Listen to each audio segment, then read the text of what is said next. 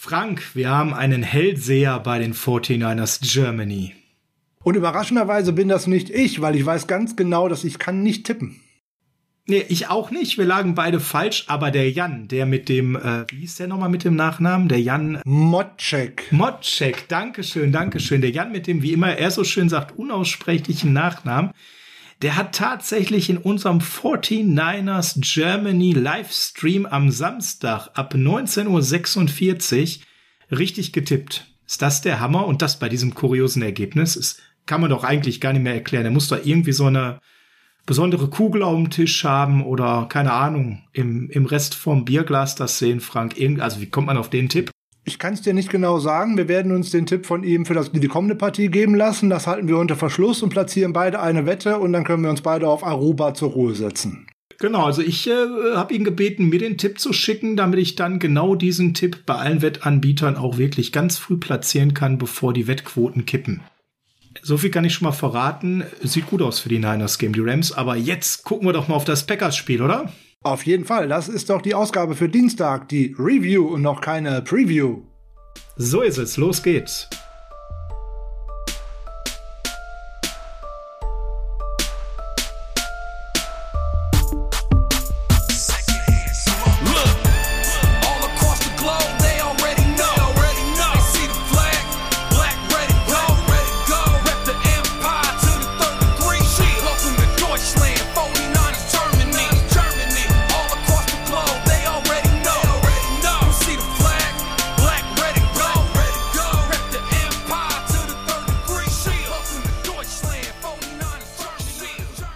Ist Dienstag, der 25.01.2022. Ja, und Dienstags ist Niner Saddle Zeit. Herzlich willkommen zum Niner Saddle, dem Podcast der 49ers Germany. Ich bin euer Host Sascha und an meiner Seite ist der Mann, der genauso wenig Tipps abgeben kann wie ich.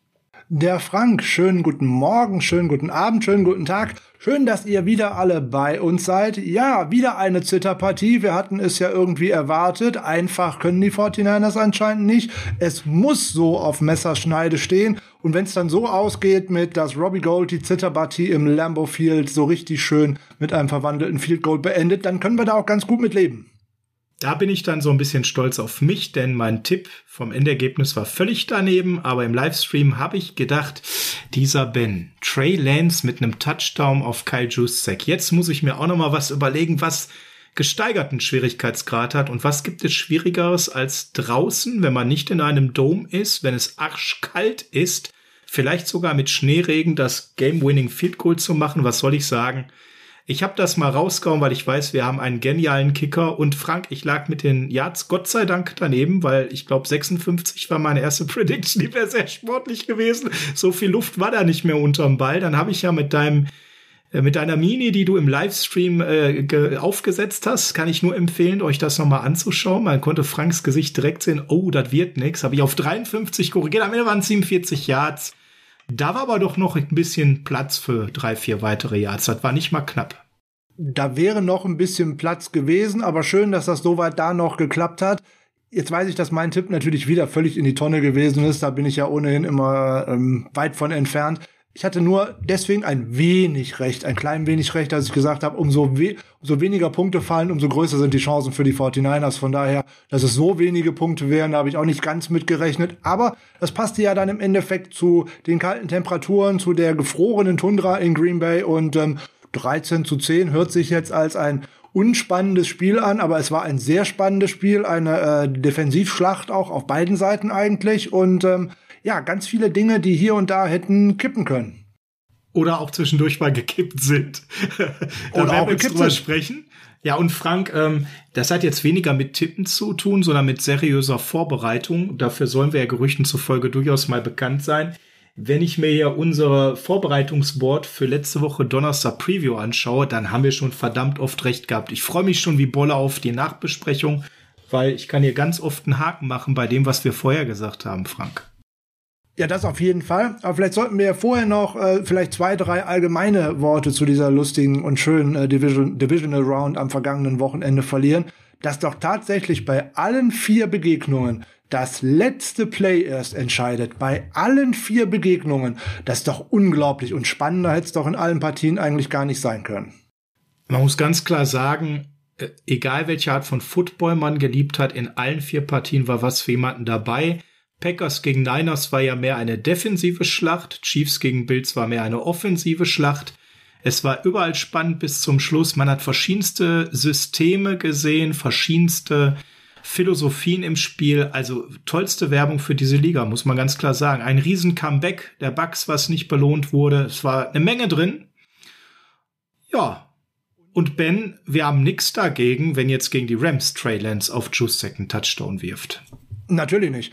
Aber es waren interessanterweise genau umgekehrte Verhältnisse wie zur Wildcard Round. In den äh, Partien gab es nur einen Auswärtssieg, also im Endeffekt gab es dann fünf Heimsiege und genauso umgekehrt war es jetzt. In den vier Spielen gab es nur einen Heimerfolg und drei Auswärtssiege. Ja.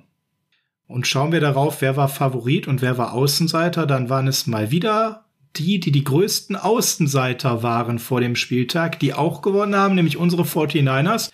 Ich bin mal gespannt, ob das irgendwas mit dem Rams-Spiel macht, aber darüber reden wir am Donnerstag dass wir die jetzt mehrfach geschlagen haben, dass wir jetzt mehrfach als Außenseiter gewonnen haben. Es bleibt ja momentan gefühlt immer noch dabei. 49ers fliegen unterm Radar. Wenn es nach mir geht, Frank, dürfen sie das bis zum Super Bowl gerne so weitermachen. Ähm, keine Frage, das nehmen wir doch sofort hin. Als Underdog ähm, performen wir recht gut, auch mit äh, Jimmy Garoppolo an der Center. Als Underdog gerade auswärts performen wir sehr gut. Und gerade auswärts ist dann natürlich auch wieder so ein Stichwort, was einem da so richtig ins, äh, ins Auge springen muss. Wenn man sich die vergangenen neun Wochen mal anschaut, ich habe jetzt den kommenden äh, Sonntag schon mit eingerechnet, haben die 49ers tatsächlich sieben Auswärtsspiele in diesen neun Wochen bestritten. Und da waren jo. natürlich auch ein paar dabei, wenn man mal guckt, das war dann in Seattle, okay, das hat man verloren. Aber dann bei den Bengals, bei den Titans verloren, okay, dann jetzt Rams, Cowboys, Packers und jetzt nochmal Rams. Also meine Güte, also das ist ein Stretch, ähm, der sucht aber auch seinesgleichen. Ne? Da waren nur zwei Heimpartien gegen mit dabei oder davon unterbrochen die ganzen Auswärtsspiele mit Falcons und Texans. Also das hat ja, das hat ja schon was. Da sind schon viele Meilen runtergekommen. Ja, absolut. Eine Kleinigkeit wird sich zum nächsten Mal ändern im Vergleich zu den letzten Rams-Spielen. Wir werden etwas weniger rot im Stadion sehen, weil LA ist ganz schnell hingegangen und hat eine Einwohner-Restriction gemacht bei den Kartenverkauf, nachdem viele Karten schon draußen waren. Und jetzt ist es momentan nur beim Checkout möglich, in gewissen Greater Los Angeles Region Karten zu bestellen. Ist das wieder aufgehoben worden, Frank? Ähm, der Kartenveranstalter und dergleichen oder der Ticketmaster und so gleichen, die mussten das schon wieder ändern aufgrund großartigen Protesten. Genauso diese Beschränkung ist jetzt schon wieder gekippt worden.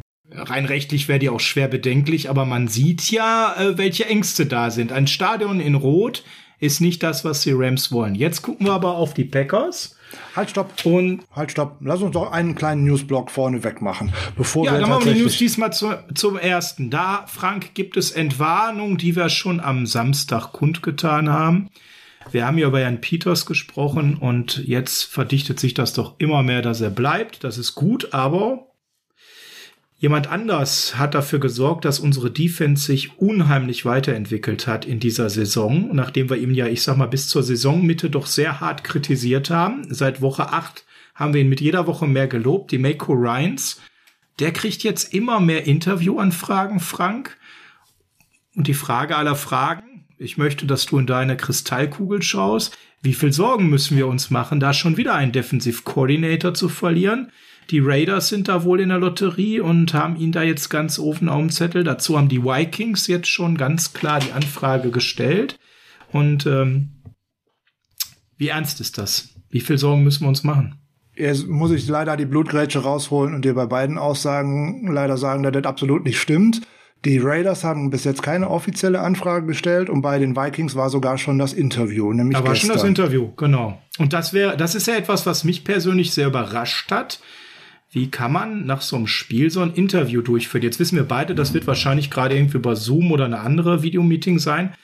Aber äh, ist das nicht kritisch zu sehen bei dem, was man da gerade leisten muss, mitten in den Playoffs? Es ist jetzt auch nicht so, dass da eine Woche mehr Pause ist, sondern in wenigen Tagen geht's weiter. Nach dem Spiel ist vor dem nächsten Spiel. Führt unser Defensive Coordinator so ein Interview? Das war ja bis vor wenigen Jahren auch so gar nicht möglich ich persönlich habe da ein ganz schlechtes Gefühl mit, muss ich sagen, und, und mache mir da Sorgen, dass da Fokus verloren geht. Na gut, dann hätten wir ja eigentlich schon ähm, verlieren müssen, weil unsere beiden anderen Coaches, die da angefragt worden sind, äh, die sind ja letzte Woche schon in Interviews gewesen, auch vor äh, dem Beginn. Also dass ich glaube nicht, dass das irgendwie jetzt der Maker Ryans in Vorbereitung auf das Rams-Spiel irgendwie beeinflusst. Das wird gestern Abend irgendwann eine Stunde, anderthalb oder was gedauert haben. Das ist vielleicht von seiner Fernsehzeit abgegangen. Ich weiß es nicht, keine Ahnung, was der da ähm, so macht. Außerdem jetzt trifft man auf die Rams. Das ist ein Gegner, den kennt man aus dem FF der Gameplan, der existiert äh, schon durch die letzten beiden Spiele, den wird man hier und da verfeinern. Ich glaube nicht, dass ihm da großartig ähm, Zeit verloren gegangen ist. Ich glaube nicht, dass der Fokus äh, verloren geht. Ich glaube halt eher, das ist auch eine Chance für ihn und etwas, wo man auch ähm, Motivationen draus zieht, dass man schon nach einem Jahr von zumindest einem Team offiziell als Head Coach äh, interviewt werden wird. Ich bleibe dabei, ich glaube nicht, dass er der, der Frontrunner ist. Nach dem, was ich so gelesen habe, sollen die äh, Frontrunner Todd Bowles und Dan Quinn sein, wo ich mich bei beiden Todd Bowles hatte ich gelesen, genau. Wo ich mich ja. bei beiden fragen würde. Ähm, und was ist, schließt auch der Maker Ryans mit ein? Chicago Bears oder oder meinetwegen auch jetzt in dem Falle die Vikings. Wo wollt ihr denn hin? Äh, wenn ich keinen Offensive, Offensive Minded Head Coach hole, dann bleibt mir ja nur dazu, dass ich dann einen einen Offensive Coordinator hole und sobald der ein ordentliches Scheme auf die Reihe bekommt und relativ erfolgreich spielt, wird der wieder Interviews bekommen, dann ist der wieder weg. Also ja, die Nummer verstehe ich so grundsätzlich nicht so ganz. Zweiter Punkt ist, ein Jahr Playcaller und den dann zum Head Coach zu machen, halte ich fast für ausgeschlossen. Es gibt einen interessanten Punkt bei den Minnesota Vikings, ähm, die ja auch äh, neuen äh, GM suchen, wenn mich nicht alles täuscht. Und da ist ein ist Mensch, da, da, ist ein Mensch dabei. Ähm, Adolfo Mensa heißt der gute Mann, Quesi Adolfo Mensa, der war von 2017 bis 2019 auch bei den 49ers. Wenn der da womöglich den äh, General Manager Posten bekommen könnte, dann könnte man davon denken, dass man da gute Beziehungen zueinander hat. Ich glaube, das muss man einfach mal abwarten. Ich denke eher, und so schätze ich auch die Vikings ein, dass da eher ein äh, arrivierter und erfahrener Coach ähm, das, den Posten des Head Coaches bekommt und nicht einer, der noch die, seine ganzen Sporen und sich seine ganzen Meriten erst noch verdienen muss. Ich glaube, wir werden ihn zumindest noch ein Jahr haben. Mhm. Das äh, mit den Raiders ist so, dass sie zumindest schon mal verkündet haben, dass das Interview nicht in dieser Woche stattfinden soll. Da gab es die Anfrage von den Vikings deutlich früher und konkreter, weswegen er am Sonntag das Vikings-Interview hatte, statt Tatort zu schauen. Und jetzt eben in dieser Woche hat er auch wohl geblockt und keine weiteren Interviewanfragen zugelassen. Das ist für mich dann ein Zeichen, dass er da schon sehr auf seinen Fokus noch achtet. Um, ähm, aber die Raiders sind sehr interessiert und ähm, momentan sieht es so aus, wenn es da zum Interview käme, dann könnte das schon in der nächsten Woche stattfinden. Obwohl die Raiders ein grundsätzlich ein sehr ähm, schwieriges Pflaster wären, das würde ich mir dreimal überlegen, ob ich da einen äh, Job annehmen wollte, weil da ist eine ähnliche Franchise wie bei den äh, Dallas Cowboys, da kannst du als Coach ohnehin nicht so viel machen, wie du eigentlich gerne möchtest und die Macht, die ein John Gruden dort gehabt hat, wird nie wieder ein anderer Coach dort bekommen. Und auch dann, die suchen ja auch einen neuen General Manager, weil Mike Mayock äh, kann ja demnächst auch ja. wieder dann irgendwo bei NFL Network oder sonst wo sitzen. Äh, überraschenderweise, obwohl da weiß man natürlich nicht, wie das äh, tatsächlich gelaufen ist mit John Gruden zusammen, wer da das letzte Wort hat. Das wird wahrscheinlich nie so wirklich ans äh, Tageslicht kommen. Wir warten bei den ganzen Head Coach und General Manager suchen einfach mal ab. Schön, dass die Giants ähm, eben nicht Adam Peters äh, zum General Manager machen und ähm, wir hatten ja Samstag drüber gesprochen. Ich persönlich erwarte, habe ich ja auch letztes Jahr schon mal gesagt, als er zum Assistant General Manager befördert worden ist, dass man vielleicht schon im Laufe dieser Offseason oder ansonsten irgendwann äh, den guten Adam Peters zum General Manager befördert und der gute John Lynch fällt irgendwie die Karriereleiter einen weiter rauf und darf sich dann President of irgendwas, keine Ahnung nennen. So hat man es ja mit John Elway bei den Denver Broncos vor wenigen Jahren auch mal gemacht. Und ich glaube, das ist auch der einzige Weg, wie einen Topmann wie Peters noch halten können, weil das ist ein extrem fähiger Herr, der wahnsinnig viele Erfolge vorzeigen kann. Ja, und wir müssen ihm halt etwas bieten. Und ich glaube, der GM-Posten ist das, wonach er nun mal strebt. Er ist ja auch in einem Alter, wo der nächste Schritt einfach dann jetzt auch sinnvoll wäre und äh, gerade sehr gut in seine Timeline passt und das Konstrukt. Ähm, das hatte der David Lombardi auch schon mal getwittert. Das halte ich für mehr als ein Gerücht. Das äh, sehe ich auch so. Das könnte sehr, sehr gut wahr werden. Ja, dann kommen wir jetzt noch zu einem Thema, was mich vorhin erst per äh, Sprachnachricht ereilt hat, nämlich von unserem Mitglied Ruven. Da ist ein äh, Bekannter, ein sehr, sehr guter Freund ähm, an Krebs erkrankt, nämlich an Blutkrebs. Und deswegen haben wir beziehungsweise ich jetzt gerade an euch alle da draußen die Bitte, wer das noch nicht gemacht hat, bitte registriert euch bei der DKMS. Hallo lieber Frank, grüß dich, hier spricht Ruben. Mein bester Freund und Trauzeuge ist Vater von drei Kindern. Hat heute eine Schockdiagnose bekommen mit, mit 38 Jahren und braucht eine Stammzellenspende. Und ähm, ich glaube nicht, dass, dass viele von uns noch nicht dort registriert sind, aber falls jemand sich noch nicht bei der DKMS registriert hat, für Knochenmark zu spenden, wäre es toll, wenn du kurz einmal aufrufen könntest, dass man sich dafür nochmal typisieren lassen soll. Wenn du äh, das Ganze auch nochmal tränenfrei brauchst, kriege ich das auf jeden Fall hin. Sag's mir nur und dann mache ich das. Ähm, ich bin jetzt auch wieder klar. Wenn du es rausschneiden möchtest oder es nochmal neu brauchst, ich sag's jetzt noch einmal so. Lieber Frank, ich bitte dich inständig. Mach einmal kurz im, Ver äh, im Podcast Werbung für die DKMS, um sich, um sich typisieren zu lassen. Mein bester Freund und Trauzeuge, Vater von drei kleinen Kindern, nicht große Kinder, sondern kleine Kindern hat heute die absolute Schockdiagnose gehalten im Alter von 38 Jahren. Und ich bitte jeden, der es noch nicht gemacht hat, bitte Freunde, bekämpft diesen Scheißkrebs, helft anderen Menschen zu helfen und lasst euch typisieren. Das ist ultra wichtig. Ehrlich. Ganz viele Menschen warten auf Spender und alle zwölf Minuten erhält in Deutschland ein Mensch diese niederschmetternde Diagnose Blutkrebs. Alle zwölf Minuten nur in Deutschland und alle 27 Sekunden weltweit. Blutkrebs ist nach wie vor die häufigste Ursache für kriegsbedingte Todesfälle bei Kindern. Viele Patienten können ohne eine lebensrettende Stammzellspende eben nicht überleben und mit der Suche nach geeigneten Spendern beginnt auch immer ein Wettlauf gegen die Zeit. Je schneller dieses passende Match gefunden wurde, desto größer sind die Überlebenschancen für die Betroffenen. Es ist total einfach, wie ihr das machen könnt. Geht einfach mal auf die Webseite von der DKMS. Link und alles werde ich natürlich wieder in die Show Notes verlinken.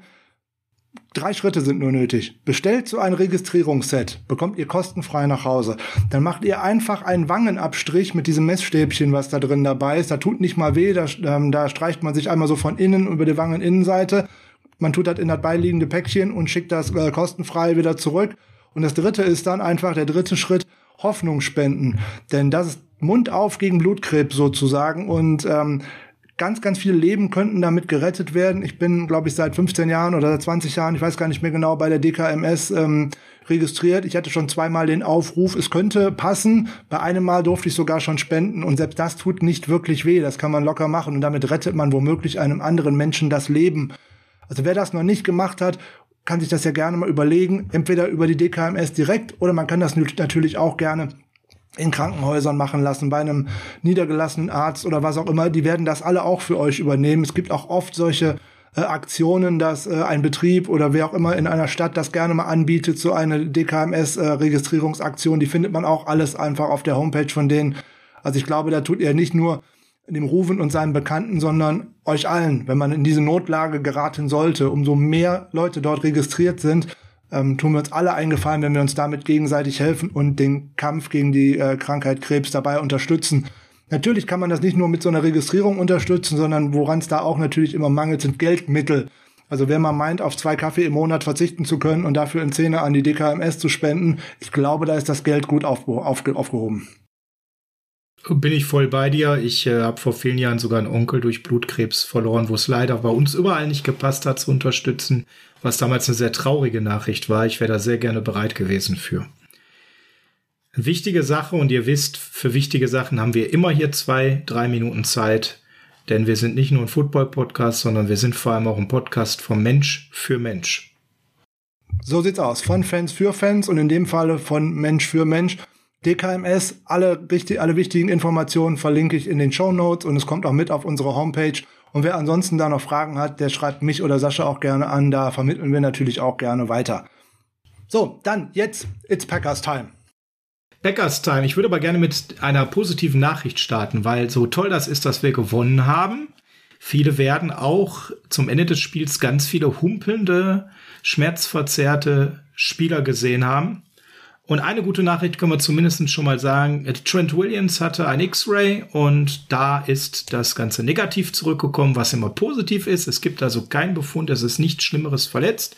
Ja, er hatte Schmerzen, er hat dann im vierten Quarter ordentlich gehumpelt. Aber da haben wir erstaunlich schnell für die 49ers ein Ergebnis, was wir verkünden können. Entwarnung bei ihm. Ansonsten ist der Injury Report natürlich so, er muss natürlich noch laufen können, Frank. Das ist unstrittig, weil das sah alles andere als gut aus. Aber ansonsten ist der Injury Report natürlich noch nicht so aktuell. Die Niners lassen sich da immer zwei, drei Tage Zeit. Es gibt aber auch noch keine Hiobsbotschaften, dass sich einer schlimmer verletzt hat. Ihr habt ja gesehen, Debo war angeschlagen, Kittel war angeschlagen. Trent Williams war angeschlagen. Im Prinzip das, was Frank auch im Livestream am Samstag äh, gesagt hatte, dass sowieso viele an diesem Teil, in diesem Stadium der Saison schon sehr angeschlagen sind, verbessert sich nicht, wenn man dann bei Minusgraden auf so einem Geläuf, also es war alles, aber kein Rasen mehr, spielen müssen. Völlig klar. Und das hat man auf beiden Seiten am Samstag dann auch am Ende des Spiels deutlich sehen können, Frank, ne? Ja, keine Frage. Das kostet äh, Substanz und äh, da tut jedes Hinfallen erst richtig weh und da tut auch jedes Laufen erstmal richtig weh, weil das ist ja kein, wie du sagst, kein Rasen oder auch gerade kein Kunstrasen, der irgendwie ein bisschen nachgibt. Das ist einfach gefroren. Das kennen wir ja auch alle. Wenn wir jetzt gerade mal hier bei minus fünf Grad vor der Tür gehen und du gehst sonst einfach durch den schönen Waldboden, der ein bisschen nachgibt und auf einmal gehst du auf Beton. Und ähm, da dann zu fallen und auch da den Hit einzustecken, wenn einem ohnehin nicht so warm ist, das tut weh. Und ähm, da wird jeder seine ähm, kleine Plasuren davongetragen haben. Jetzt müssen wir noch wieder sagen, wir nehmen natürlich Montagabend auf, wir nehmen neun Stunden zurück, äh, San Francisco und so weiter und so weiter. Bis da mal was rauskommt, Montagabend, eventuell Dienstagabend. Da schauen ja. wir mal, da gucken wir mal in der äh, Preview am äh, Donnerstag beziehungsweise Freitag, wenn ihr sie dann hören könnt, mal genauer drauf und dann werden wir da schon mehr wissen. Gut ist, dass tatsächlich bei der Röntgenuntersuchung herausgekommen ist, dass nichts gebrochen ist bei Trent Williams. Das ist schon mal das Wichtigste. Alles weitere wird sich dann jetzt zeigen. Wir sind auch dort, äh, wenn es die Zeit zulässt, ähm, bei Twitter und auch bei Instagram durchaus mal unterwegs, ein bisschen Information, Injury Report oder auch mal ein Video ähm, zu posten. Da war zum Beispiel ein Video dabei, wo man eben sehr gut erkennen konnte, dass der Embry Thomas nicht so bei 100% ist. Der Frank war sogar noch ein bisschen optimistischer. Ich war skeptischer. Leider habe ich recht behalten an der Stelle. Der war raus. Aber auf der anderen Seite gab es, Frank, auch jemanden, der raus war. Die haben so viele wieder zurückgebracht. Ähm, ob das geschickt war, da können wir gleich mal drüber sprechen, weil die meisten von denen haben unterirdisch gespielt. David Bakhtiari, für den hat's nicht gereicht, Frank. Der saß die ganze Zeit auf der Tribüne. War jetzt für mich persönlich überraschend, weil er ja kurz davor wieder gespielt hatte. Ähm, ist uns aber sicherlich auch zugute gekommen, denn das ist ja ein ganz starker, der da ausgefallen ist, wenn er denn in Form ist. Bei uns haben gefehlt Embry Thomas, Trey Sermon, Jared Wilson, Marcel Harris, Dio Lenore, Jalen Moore und Morrow Hurst. Natürlich jetzt am schwerwiegendsten der Ausfall von Embry Thomas war das Kniefrank, was wir diskutiert hatten. Das hat es einfach nicht geschafft, rechtzeitig fit zu werden. Auch schwer zu sagen, ob es gegen die Rams schaffen wird, oder? Ja, da können wir tatsächlich am Donnerstag drüber sprechen, weil dann weiß man, wie äh, die Trainingswoche bis dahin schon gelaufen ist. Das ist jetzt alles Fischen im Trüben und äh, bis auf Embry Thomas hätten alle spielen können. Die anderen waren schlichtweg und ergreifend inactive, weil man nur so und so viele Spieler nämlich äh, ähm, tatsächlich aktiv haben darf an diesem Spieltag. Und damit, ähm, gut, dann hat es bei der Knieprellung bei Embry Thomas nicht gereicht. Gut, das war vielleicht die sichere Variante, den dann nicht äh, unbedingt äh, gegen die guten Packers Receiver nicht fit ins Spiel zu schicken. Da hat auch Dante Johnson einen ganz guten Job gemacht. Ja, dass wir das mal sagen, ne? Das ist auch eine schöne Sache. Ja, lass uns mal einsteigen in die Key-Matchups, die wir Donnerstag besprochen haben, weil ich bin sehr zufrieden mit unserer Analyse. Wir haben am Donnerstag angefangen mit der O-Line der Packers gegen die Niners Front und haben gesagt, das ist eigentlich schon einer der entscheidenden Punkte. Bakhtiari zurück, ja oder nein? Da war die klare Antwort nein. Ähm, Billy Turner und Josh Myers waren Wackelkandidaten. Myers hat gespielt, allerdings, Frank, muss man sagen, nicht sonderlich gut, ne? Hm, ich habe jetzt nicht so besonders auf Myers geachtet, wenn ich ehrlich bin. Mich haben, mich haben mehr die Tackles interessiert und äh, dass wir da Chancen haben können gegen diese äh, Offensive Line alleine, weil äh, eben Bakhtiari fehlt, obwohl da war ich mir relativ sicher, dass der nicht spielen wird, weil wer die letzten beiden Trainingseinheiten verpasst, da ist der Fragezeichen schon recht groß, ob man den dann einsetzt, wenn man nur ein äh, das erste Training in der Woche nur auch nur limitiert dabei ist, dann sind keine guten Zeichen äh, in Richtung äh, auf ein Spiel. Wenn es andersrum wäre, dass du die ersten beiden Trainingseinheiten auslässt und bist bei der letzten dabei, äh, zeigt der Pfeil eigentlich schon eher nach oben als nach unten. In dem Fall jo. gut. Ähm, ja, die Defensive Line von uns hat äh, erneut ein gutes Spiel gemacht. Äh, an dem ersten Drive sah es nicht so aus, aber danach hat man immer mehr Zugriff bekommen. Man konnte immer mehr äh, tatsächlich Aaron Rodgers unter Druck setzen. Und ähm, ja, das ist, man hat auch bei ihm gesehen, dass das etwas äh, hinterlässt, nämlich dass man immer nur noch auf einen Receiver schaut. Das war ja im Endeffekt das, was wir gesagt hatten. Äh, Davante Adams genau. wirst du so nicht aus dem Spiel nehmen können. Es wird darauf ankommen, dass um ihn herum nicht so viele Spieler viele Plays machen. Und außer Aaron Jones mit der einen Busted Coverage, die da rausgekommen ist, wenn ich die 75 Yards da rausrechne, fällt der auch nicht ins Gewicht. Und daraus Nein. ist ja netterweise auch nichts geworden. Die anderen Receiver, die waren ja irgendwie alle völlig abgemeldet. Ne? Da kam auch kein Tight End irgendwie ins Spiel und äh, mhm. das hat die Defense richtig gut gemacht. Und auch da, äh, wie wir gesagt haben, man darf da eigentlich nicht äh, die ganze Zeit Man-to-Man spielen, da wird man mehr Zone spielen müssen. Und genau das haben die 49ers auch gemacht. Haben sie gemacht. Ähm, also hier hat sich vieles wiedergefunden, was wir gesagt haben. Und wenn wir mal schauen, 13 Pressures, ähm, immerhin 10 Hurries, ein Hit, zwei Sacks. Also das war eigentlich das, was wir uns vorgenommen haben. Hätte noch den einen oder anderen Sack natürlich mehr haben dürfen, aber Rogers hatte wenig Zeit, musste immer wieder den Ball schnell loswerden und zwar nicht planvoll wie das Scheme es vorsieht, sondern ganz oft war Plan A weg, der wurde weggenommen und ganz oft, wie du sagtest, ging der Blick zu Devonta Adams, weil alles andere eben covered war. Ähm, und wenn man da mal reinschaut, dann haben die sich da auch alle schön ihre Pressures aufgeteilt. Also die gesamte O-Line der ähm, Packers hat kein gutes Spiel gehabt und hatte einem sehr guten Pass Rush von uns an der Stelle auch selten etwas gegenzusetzen. Frank, was wir natürlich direkt besprechen müssen jetzt, wie kann es sein, dass der erste Drive so läuft, als hätten die Packers einen Lehrfilm gedreht, wie ihre Offensive spielen sollte? Und ab dem zweiten Drive läuft es 180 Grad bis auf einzelne Plays das gesamte Spiel anders. Wir wissen ja, dass am Anfang man scripted reingeht, völlig klar, aber die Mako Ryans wusste doch, was passieren wird.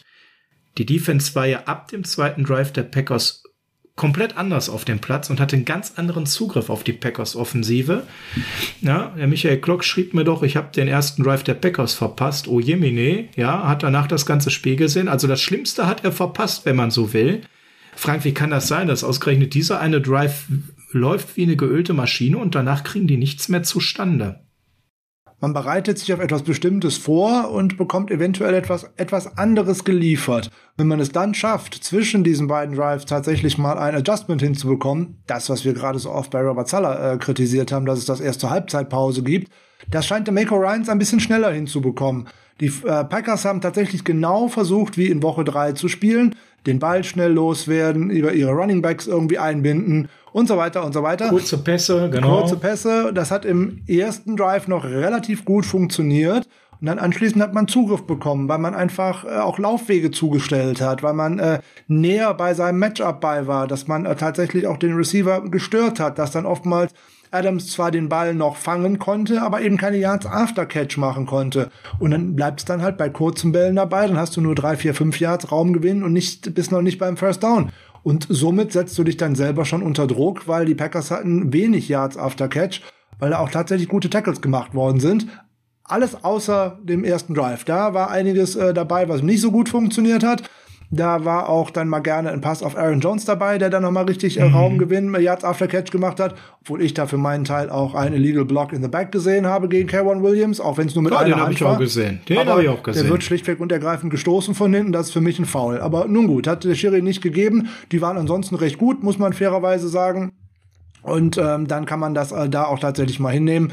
Es hat halt ab dem zweiten Packers Drive eine kleine Umstellung stattgefunden und damit sind die Packers so gar nicht zurechtgekommen und von daher wurde der Druck immer und immer größer. Und man hat dann eben auch schon gemerkt, dass diese O-Line tatsächlich schlagbar ist. Billy Turner ist ja rüber gewechselt von rechts nach links, ähm, um da dann eben für Bakhtiari reinzurutschen. Die rechte Seite dann mit, mit Kelly und äh, Patrick war sehr verwundbar und so hat dann unser Pass Rush einfach auch sehr, sehr gute Chancen gehabt. Und äh, da bleibe ich bei Josh Myers, der ist mir während des Spiels schon mehrfach aufgefallen, dass der auch enorm Probleme hatte auszuhelfen und ganz viel an dem vorbeigerauscht ist. Und äh, da eben auch eher Lehrgeld bezahlen musste am Ende. Also ein Spiel, wo wir dann wirklich äh, ab dem zweiten Drive toll an der Stelle Zugriff bekommen haben. Und wenn wir uns mal die Pass-Rush-Zahlen anschauen unserer Leute, dann sind die in Teilen ja äh, wirklich richtig, richtig gut. Und was mir vor allem gefallen hat, einer, der hart gearbeitet und wieder sehr oft gehalten wurde mit Nick Bosa, der hat sich trotzdem hier nicht entmutigen lassen, Frank, und wirklich ein richtig gutes Spiel gemacht. Ähm, das habe ich in dieser Saison, gerade in der ersten Saisonhälfte, auch durchaus mal anders gesehen, dass er jetzt nicht konsterniert war, aber doch so ein bisschen mit der Zeit den letzte Quäntchen Willen verloren hatte. Hier hat er bis zum Schluss wirklich alles gegeben, was ging, obwohl ich mehr als einmal Wiederholing gesehen habe. Holding gibt's immer wieder auf beiden Seiten. Es wird dann gepfiffen, wenn es ganz, ganz äh, offensichtlich gewesen ist und in vielen Fällen halt einfach nicht. Aber das gilt halt für beide Seiten. Das habe ich gegen Rashan Gary auch äh, hier und da mehrfach äh, sehen dürfen, wo wir auch Glück gehabt haben, dass es auch das gegen Tom Compton nicht äh, gegeben worden ist. Ähm, das passiert halt. Das ist halt im Gemenge wird das ähm, noch weniger äh, gepfiffen. Äh, den Receiver muss ich nur anhauchen und der fällt um und dann gibt's da eine Pass Interference. Da kann ich eben irgendeinem fast den Kopf abreißen bevor gar nichts geht. Ja, Bosa hat tatsächlich ein äh, sehr gutes Spiel gemacht. Ähm, war natürlich sicherlich nicht von Nachteil, dass ein normal, vielleicht in nicht besonders guter Form spielender David Bakhtiari nicht dabei ist. Wenn der in herausragender Form gewesen wäre, wie in der letzten ja. Saison zum Beispiel, oh, dann wäre die Seite schon echt schwer gewesen. Da hätte, naja gut, da hätte Bosa wahrscheinlich nicht so gut gespielt. Obwohl weiß man nicht. Oder wir hätten ihn rübergeschoben, ne? Das wäre ja natürlich auch eine Möglichkeit gewesen, weil, also für die, die da nicht so Backers-affin sind, David Bakhtiari in Hochform ist äh, mit Trent Williams durchaus äh, nah beieinander liegend. Ne? Das äh, kann man so sagen, war letzte Saison, äh, also 2000, äh, 2020, der am zweitbesten gegradete Tackle nach Trent Williams und äh, jetzt hat er diese Saison eigentlich bis auf ein Spiel ähm, verpasst. Also auch den jetzt dann so zurückzubringen ohne Spielpraxis. Ich glaube nicht, dass der die große Verstärkung gewesen wäre, wenn nein, er denn dabei nein. gewesen wäre. Von daher Bosa total gut, äh, fünf Total Pressures abgeschlossen, äh, zwei Sacks abgeschlossen, mit einer herausragenden äh, Winrate mit 33,3 Prozent. Also ja. mein lieber Scholli, da ist der richtig abgegangen. Aber mir persönlich noch viel besser gefallen hat, äh, ist Eric Armstead, weil der sich durch die Mitte durchkämpfen musste, die höchste Double-Team-Quote in den Playoffs von allen Spielern derzeit oder gegen sich hat und der dann auch noch bei zwei kritischen Third Downs jeweils Rogers gepackt hat und in die äh, Tundra eingearbeitet hat und äh, gerade bei dem letzten Drive oder bei dem möglichen letzten Drive kurz vor Ende hat Armstead diese Nummer beendet und der hat endlich auch mal Credit verdient, weil er in den letzten Wochen einfach sensationell spielt. Er belohnt sich immer mehr dafür. Ne? Er hat ja in der Saison ganz viele Spiele gehabt, die solide waren, wo er beim Statsheet kaum auftauchte. Und jetzt in der zweiten Saisonhälfte, da ist er immer präsenter und diese Umstellung auch, ne, nachdem wir eben auf Kinlaw auch verzichten mussten, ist für mich einfach auch nochmal ein absoluter Bringer. Ich bin sehr gespannt, was wir in der nächsten Saison daraus machen, weil eigentlich äh, muss man das genauso weiterspielen und sollte es eigentlich gar nicht verändern, selbst wenn Javon Kinlaw äh, wieder fit ist. Armstead macht das einfach hervorragend. Mich hat das wahnsinnig gefreut. Ich ähm, bin jetzt nicht Armstead-Fan, aber ein immer größerer Sympathisant geworden. Ich finde sein Engagement außerhalb des Feldes sehr, sehr bemerkenswert und ich habe mich einfach wahnsinnig gefreut, dass er auch mit den beiden Sex auf sich aufmerksam gemacht hat. Das hat halt in Teilen der Saison gefehlt. Äh, Samson Ebokap war auch wieder sehr, sehr aktiv. Auch für mich nochmal so ein Lichtblick, Frank, mit einigen guten Plays. Habe ich gut gesehen. Aber im, im Prinzip war das, was wir immer gesagt haben. Wir haben eine gewisse Tiefe auf dieser Position. Und äh, jeder macht mal so ein Play, was dann bemerkenswert ist. Ebukam hatte ja auch einen äh, Sack zum Beispiel. Äh, Omenu hat ein, zwei gute Szenen gehabt. Also das ist schon ähm, wirklich eine schöne Rotation, die wir da mittlerweile haben. Ne? Ja, ich würde gerne noch einen Moment bei Eric Armstead bleiben, weil seit Woche 16 hat der Gute in 69,5 Prozent äh, seiner Pass Rush Snaps ein Double Team gegen sich gehabt. In den Playoffs sind es jetzt sogar 84 Prozent. Also da haben die gegnerischen Teams tatsächlich schon die Gefahr erkannt, die er auch durch die Mitte darstellt. Und wenn du in 84 Prozent deiner Snaps jetzt in zwei Spielen immer zwei Gegenspieler gegen dich hast, dann noch diese Zahlen zu produzieren. Also damit hat er deutlich mehr Double Teams gesehen als Bosa zum Beispiel. Er liegt nämlich in den beiden Spielen nur bei 52 Prozent an äh, Double Teams jetzt in den Playoffs. Der hat jetzt seit Week 16, also in fünf Spielen, ähm, da führt er die NFL D-Liner mit 27 Sacks an, äh, mit 27 Tackles an, ist Zweiter mit 6,5 Sacks und auf dem dritten Platz mit insgesamt 12 Pressures. Und das jetzt in der Money Time in der Saison, das zählt für mich viel mehr als jetzt beispielsweise so ein Chandler Jones, der am ersten Spieltag 5 Sacks schafft gegen äh, eine nicht vorhandene O-Line. Der ist dafür die ganze Saison gefeiert worden. Da kann er sich nur überhaupt nichts verkaufen. Da kam auch nicht mehr so wahnsinnig viel nach, müssen wir auch mal ganz ehrlich sagen. Eben, darum ging's halt ganz bei viel der Hype Aussage. und dann eigentlich ganz viel gar nichts. Ne? Und genau das. Also dafür, dass Bosa im Concussion-Protokoll war, muss man sagen, eine tolle Leistung. Armstead wieder super. Diese ganze Unique Pass Rush, die wir ja hier als absoluten Key, als Winning Key gehabt haben, ab dem zweiten Packers Drive. Man hätte kaum besser spielen können, Frank. Strafen, wenn wir da mal drauf schauen, war ja durchaus zuletzt mal ein Thema. Jetzt war die Unit doch wieder ein bisschen disziplinierter. Man, dass mal eine Strafe vorkommt, kann man nicht verhindern, Frank, aber es war diesmal nicht so horrend wie im Spiel zuvor. Ja gut, man hat sehr diszipliniert gespielt. Es gab keine Pre-Snap-Penalties. Das ist mir immer persönlich ganz wichtig, weil da verschenkt man etwas, was man nicht verschenken muss. Weil ein Holding oder irgendwas, das passiert leider mal. Dass man auch irgendwo mal eine Face Mask greift, auch das passiert leider mal. Aber diese Pre-Snap-Penalties deuten für mich immer darauf hin, dass man schlichtweg und ergreifend nicht hundertprozentig bei der Sache war. Ich würde gerne noch einen äh, Fakt zu Nick Bosa loswerden. Jetzt hat er zum zweiten Mal in seiner Karriere mindestens zwei Sacks in einem Playoff-Spiel geschafft. Auch hervorragend. Aber auf welchem Platz in der 49ers Historie liegt er denn jetzt schon mit seinen fünf Playoff-Begegnungen und 6,5 Sacks? Was meinst du? Wenn du so fragst, erstaunlich hoch. Tatsächlich, er ist nämlich schon auf einem geteilten zweiten Platz. Vor ihm liegt nämlich nur noch Charles Haley, der in zwölf Spielen 7,5 Sacks äh, zusammengebracht ähm, hat. Also da wird Bosa wahrscheinlich im kommenden Spiel, wenn alles normal läuft, äh, schon die Führung in der Franchise-Geschichte hin, hinlegen. Also das sind schon Zahlen. Das muss man bei Haley fairerweise sagen und bei denen davor auch. Äh, Sacks sind noch nicht allzu lange offizielle Statistik in der NFL, aber trotzdem, dass man sich da schon mit den wenigen Playoff-Spielen schon einen solchen Fußabdruck auch in einer so geschichtsträchtigen Franchise äh, hinterlässt, das ist schon äh, aller Ehren wert. Ja, absolut. Und äh, einen würde ich noch hinterherlegen, auch wenn er nicht Bestandteil des Pass Rushers war, aber du hast gerade schon gesagt, das Run Game wurde trockengelegt. Wir haben da sehr gut die Gaps zugestellt. Und das ist ja nicht nur von den Jungs in allererster Front eine Aufgabe, sondern auch von denen direkt dahinter kommt. Fred Warner, der die ganze äh, Woche ja nicht fraglich war. Er hat ja sehr früh eine Entwarnung nach dem letzten Spiel gegeben gehabt gegen die Cowboys. Trotzdem weiß man ja nie, ist der bei 100 Prozent. Ich fand äh, ein unfassbar gutes Spiel gespielt. Der war ja gefühlt überall, Frank, ähm, hat wirklich äh, ganz, ganz äh, eifrig in Coverage gearbeitet. Ja, hat auch mal ein, ein gutes Tackle gehabt. Also der hat mir einfach durch die Bank gut gefallen. Und ich hatte wieder so dieses Warner-Gefühl, was ich jetzt viele Wochen nicht hatte, nämlich, dass der einfach überall war. Das ist mir schon während des Spiels beim Schauen aufgefallen, dass der eigentlich immer wieder nah dran war, selbst wenn er nicht das Play gemacht hat. Manchmal ist das ja auch einfach wichtig, an der Stelle der nächste Mann zu sein, der einen Laufweg zum Beispiel zumacht, dass da kein äh, Cutback oder ähnliches kommen kann. Und das habe ich ganz oft bei ihm gesehen. Hat mich richtig begeistert und der wirkte definitiv zu 100 Prozent anscheinend fit, Frank. Ja, der sah sehr gut aus äh, von Anfang an, wie die anderen Linebacker ja übrigens auch. Und da kann man sich inzwischen schon fragen, wenn man da Fred Warner neben äh, Greenlaw und auch neben Alshaya sieht, gibt es ein Team, was drei andere gleichwertige Linebacker aufs Feld bringen kann wie wir? Ich glaube aktuell nicht. Dieses Linebacker-Core dürfte mit das Beste sein, was die NFL zu bieten hat. Insbesondere, weil sie das Beste bietet von beiden Welten, nämlich die Run-Verteidigung und auch natürlich die Pass-Coverage.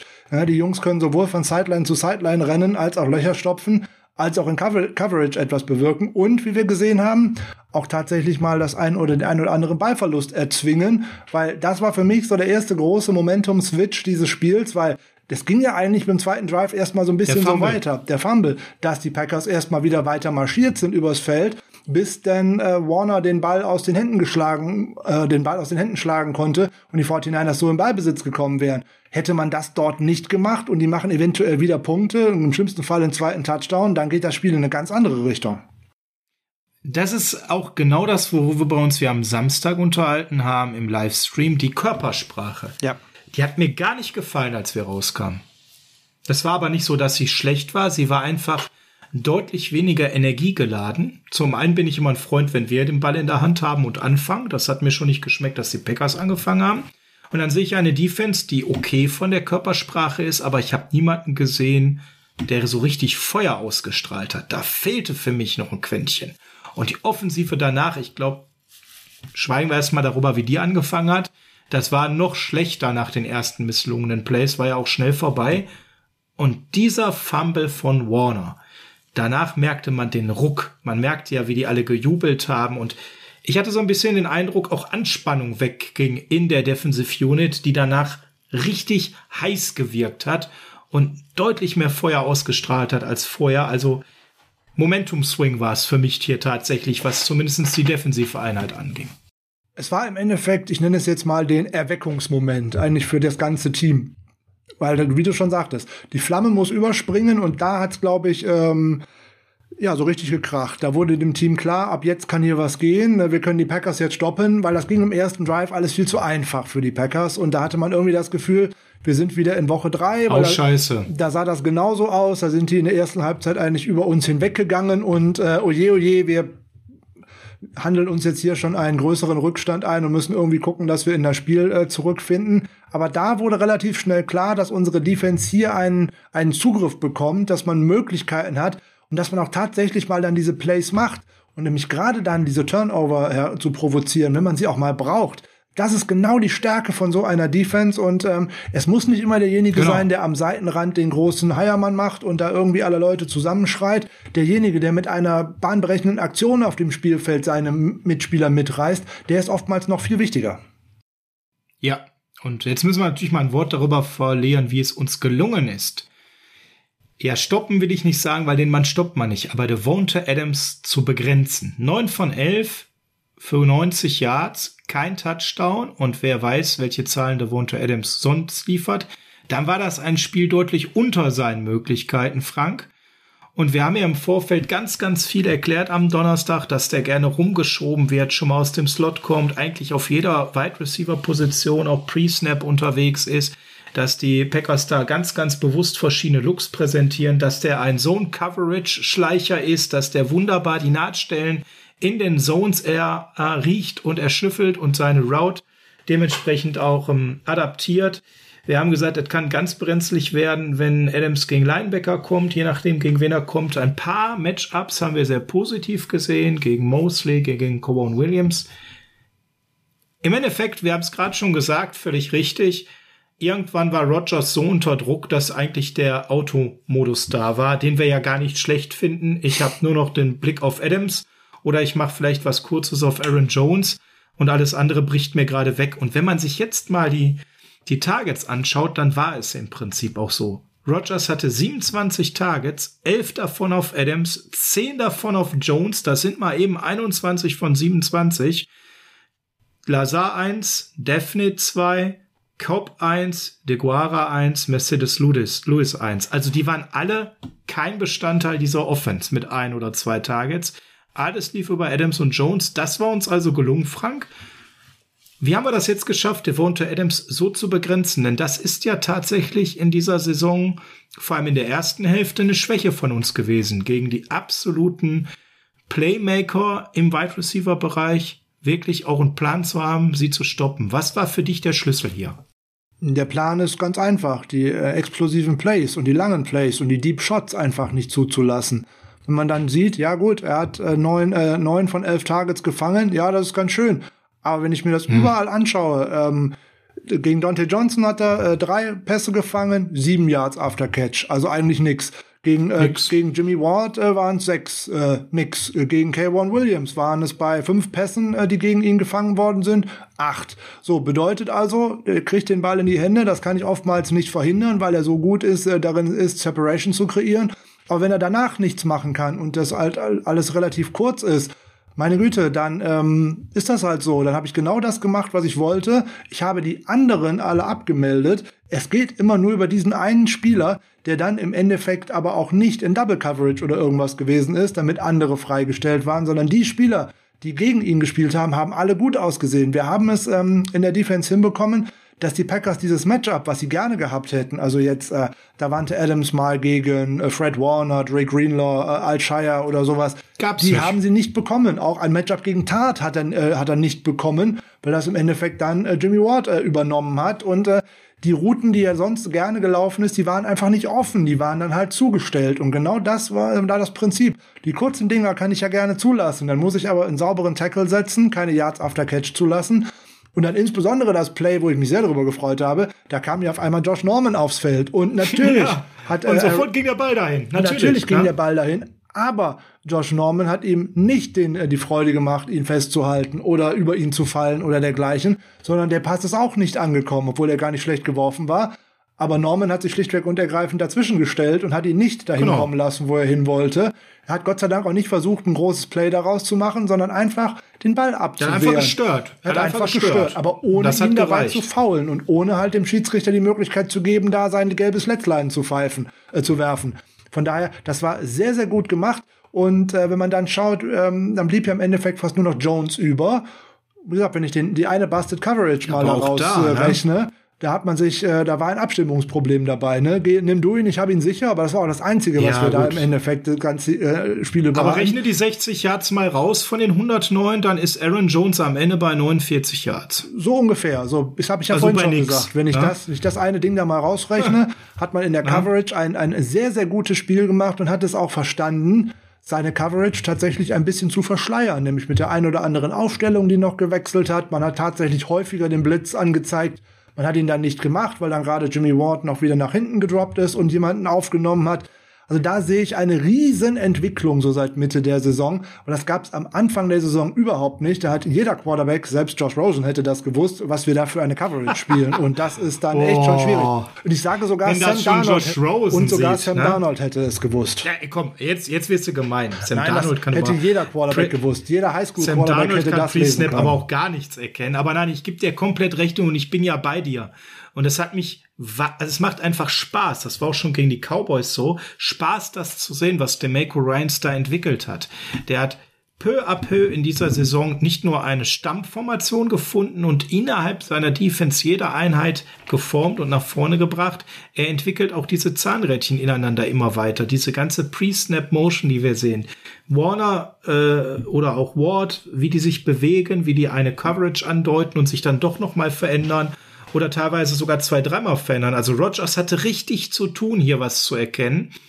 Und äh, ja, im Prinzip bis auf zwei, drei Plays und den Opening Drive muss man sagen, eine nahezu perfekte äh, Defensivleistung. Auch Emmanuel Mosley hat für mich wieder gezeigt, dass er absolut in dieser Form ein legitimer Nummer eins Corner ist. Das haben wir am Donnerstag schon gesagt.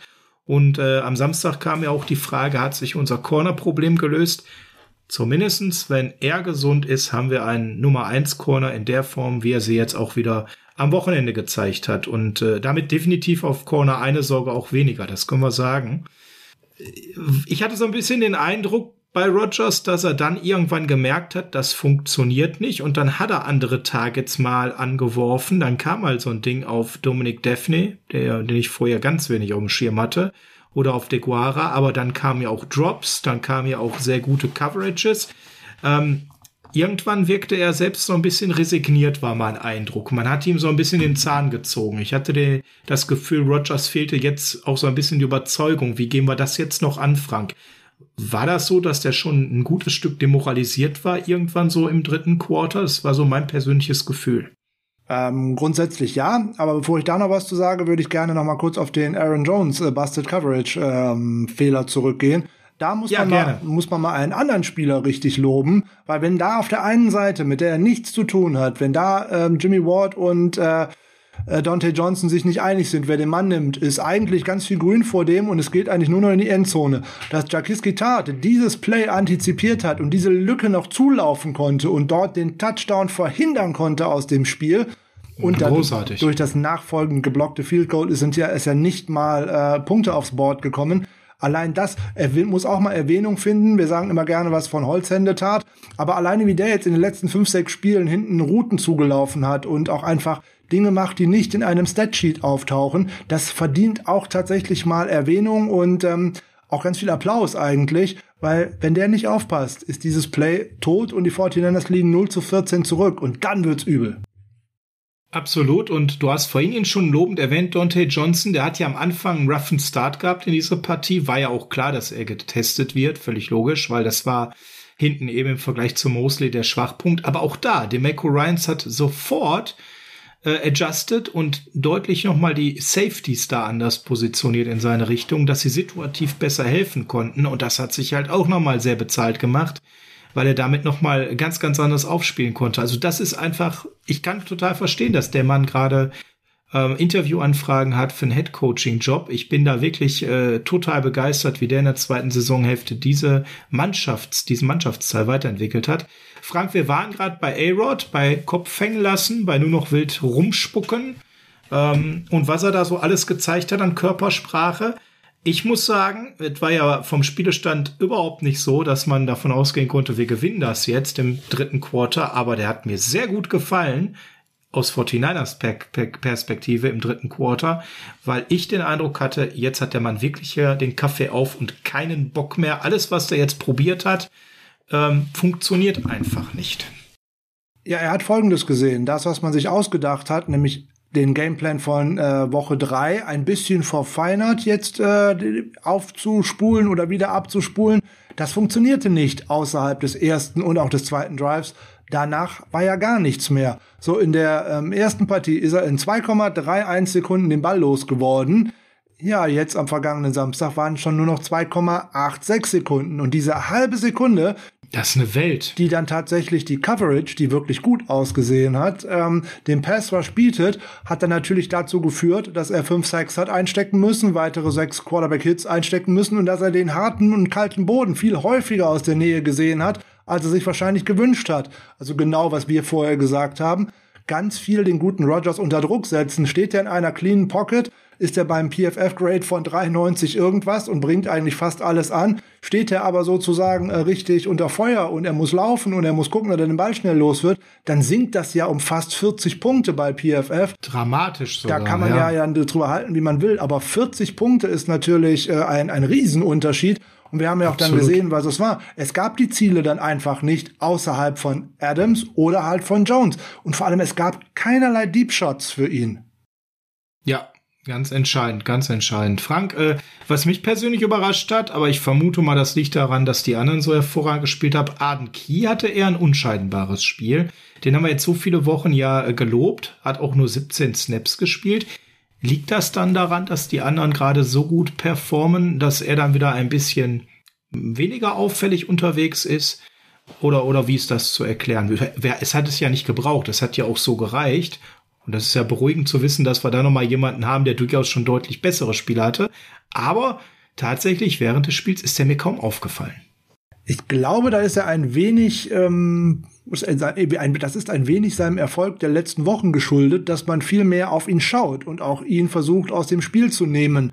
In den Snaps, in denen er auf dem Feld war, hat er auch gerne ein Double Team gesehen und dann war halt schlichtweg und ergreifend Platz für jemand anderen. Weil wenn du versuchst, Bosa zu zweit zu nehmen oder halt Armstead und dann in diesem Fall machst du dann vielleicht mal Arden Key äh, den Gar aus, irgendein anderer bleibt dann frei. So und so kann dann auch ein äh, Charles Omenihu mal um die Ecke kommen, da kann ein Samson Abucam um die Ecke kommen, weil wenn ich denen dann tatsächlich die 1 zu 1 Matchups äh, verschaffen kann dann dabei, das ist doch genau das, was ich gewollt habe. Wer denn tatsächlich zum Quarterback durchkommt, das ist doch völlig egal. Hauptsache, der landet auf dem Boden. Und wenn das dann so ist mhm. mit den äh, fünf Sacks, die wir geschafft haben, übrigens die 49ers haben in den letzten drei Spielen jeweils fünf Sacks geschafft. Und jetzt würde ich mal sagen, gegen die besseren O-Lines dieser Liga, so ganz nebenbei, das war ja überall kein Fall Obst dabei, sondern das waren richtig starke Offensive Lines. Und das zeigt halt diese Tiefe. Die 49ers hatten in den letzten Wochen immer neun Defensive Linemen äh, auf dem aktiven Roster und die bekommen alle Spielanteile. Das heißt, die werden richtig schön durchgemischt, da bleibt jeder wirklich frisch und insbesondere die Roleplayer, die reinkommen. Es ist nicht jede Woche der gleiche, der da ein Big Play macht, sondern auch immer unterschiedliche. Das kommt natürlich immer darauf an, ob das Matchup für denjenigen passt oder halt nicht. So, jetzt war in dieser Woche Arden Kiel nicht so stark, dafür war aber Charles Omenio und Samson Ebukam äh, wieder dabei. Das kann im kommenden Spiel schon ja, wieder ganz anders aussehen. Omenio wieder sehr stark in den Pass-Rush-Snaps, die er gesehen hat, waren zwar nur sieben, aber da hat er richtig schön Druck ausgelöst, da war er sehr präsent. Ja, also du hast das mal gesagt, Shanahan hat ja so die Philosophie im Run-Game, der, wo, wo es läuft im wahrsten Sinne des Wortes, der kriegt den Ball und mit dem geht er. So ein bisschen kriegt man auch den Eindruck in dieser Unit, dass äh, die Mako Ryans das eh sieht und allen mal Snaps gibt und einfach auch guckt, wo klappt's, wo klappt's nicht, wer hat einen guten Lauf, wer ist gut drin. Das ist natürlich, äh, was die Total Snaps angehen, Leader wie Bose oder Armstead vorne weggehen, völlig klar, aber alle anderen dahinter, da mischt sich das ja Woche für Woche so ein bisschen durch und äh, die Einheit wird noch mal gesünder. Ein Jordan äh, Willis ist zurück, auch wenn er sicherlich nicht der, die hochkarätigste Verstärkung war, war er hier ja auch wichtig. Ähm, da sprechen wir gleich noch drüber. Da reden wir gleich noch drüber, ganz genau. Und äh, also so momentan muss ich sagen, bin ich wunschlos in dieser Einheit glücklich. Insgesamt in der Defensive und wenn selbst Josh Norman die eine Coverage so spielt, hervorragend. Richtig klasse. Da fehlt uns nur noch Jason Barrett zurück als, als Backup, ne, sozusagen. Oder auch als Starter, wenn er fit ist. Da kann man ja dann drüber äh, streiten und philosophieren. Und äh, auf jeden Fall, diese ganze Einheit hat ein hervorragendes Spiel äh, gemacht, das ohne, ohne Wenn und Aber, die waren extrem gut vorbereitet und außerhalb des ersten oder des, den ersten zwei Drives ist bei den Packers nichts mehr zustande gekommen. Alleine, wenn man sich anschaut, dass die Packers in der zweiten Halbzeit pro offensiven Snap nur noch 2,5 Yards auf die Kette bekommen haben, das also ist nix. Und das war die Nummer nix. 1 Offense der Liga vor dem Spiel. Das darf man ja auch nicht vergessen. Das war keine schlechte Offense, sondern eigentlich gerade per EPA Pro Play war es die beste Offense der Liga. Und die dann so zu limitieren, ähm, das habe ich dieser Unit auch so in dem Maße eigentlich nicht zugetraut. Und es zeigt einfach, dass man hervorragend äh, vorbereitet in dieses Spiel gegangen ist und dass man dann einfach auch das, was man äh, sich vorher ausgedacht hat, nochmal ein bisschen verändert hat nach den ersten beiden Drives und dann war man auch im Spiel und äh, da hat man den Gegner auch nicht mehr zurückkommen lassen, weil man hat die wichtigen Plays einfach gemacht. Welcher Faktor war der Ausfall von AJ Dillon dort? Der hat ja dann auch noch mal in zwei, drei Situationen, wo es dann kurze Downs gab, und er ja eigentlich die Dampfwalze ist, die dann auch durch geschlossene Gaps durchflügt, da hat er dann gefehlt, den Packers. Das muss man so fairerweise auch mal sagen, ne? Ja, aber Ausfälle gehören zum Spiel und das ist halt leider so und das geht auf, ist auf beiden Seiten natürlich dann der Fall. Ja, und klar. Natürlich hat der, der, der Bulldozer und der, der sehr, sehr physische Back haben wir ja auch in der Preview und auch am Samstag in 1946 live äh, drüber gesprochen der kann dir natürlich wehtun, weil bis du den am Boden hast, dann gehen, der wirst du erstmal noch zwei, drei Yards mitgeschleift, wo du jeden anderen schon äh, auf dem Boden hättest. Und wenn du diese Yards halt nicht mehr hast, das ist halt doof. Dann hast du nur halt äh, Zweiter und sieben anstatt Zweiter und fünf oder Zweiter und drei oder irgendwie sowas, weil der einfach erstmal weiterflügt. Ja. Doofer Ausfall für die Packers, gut für uns.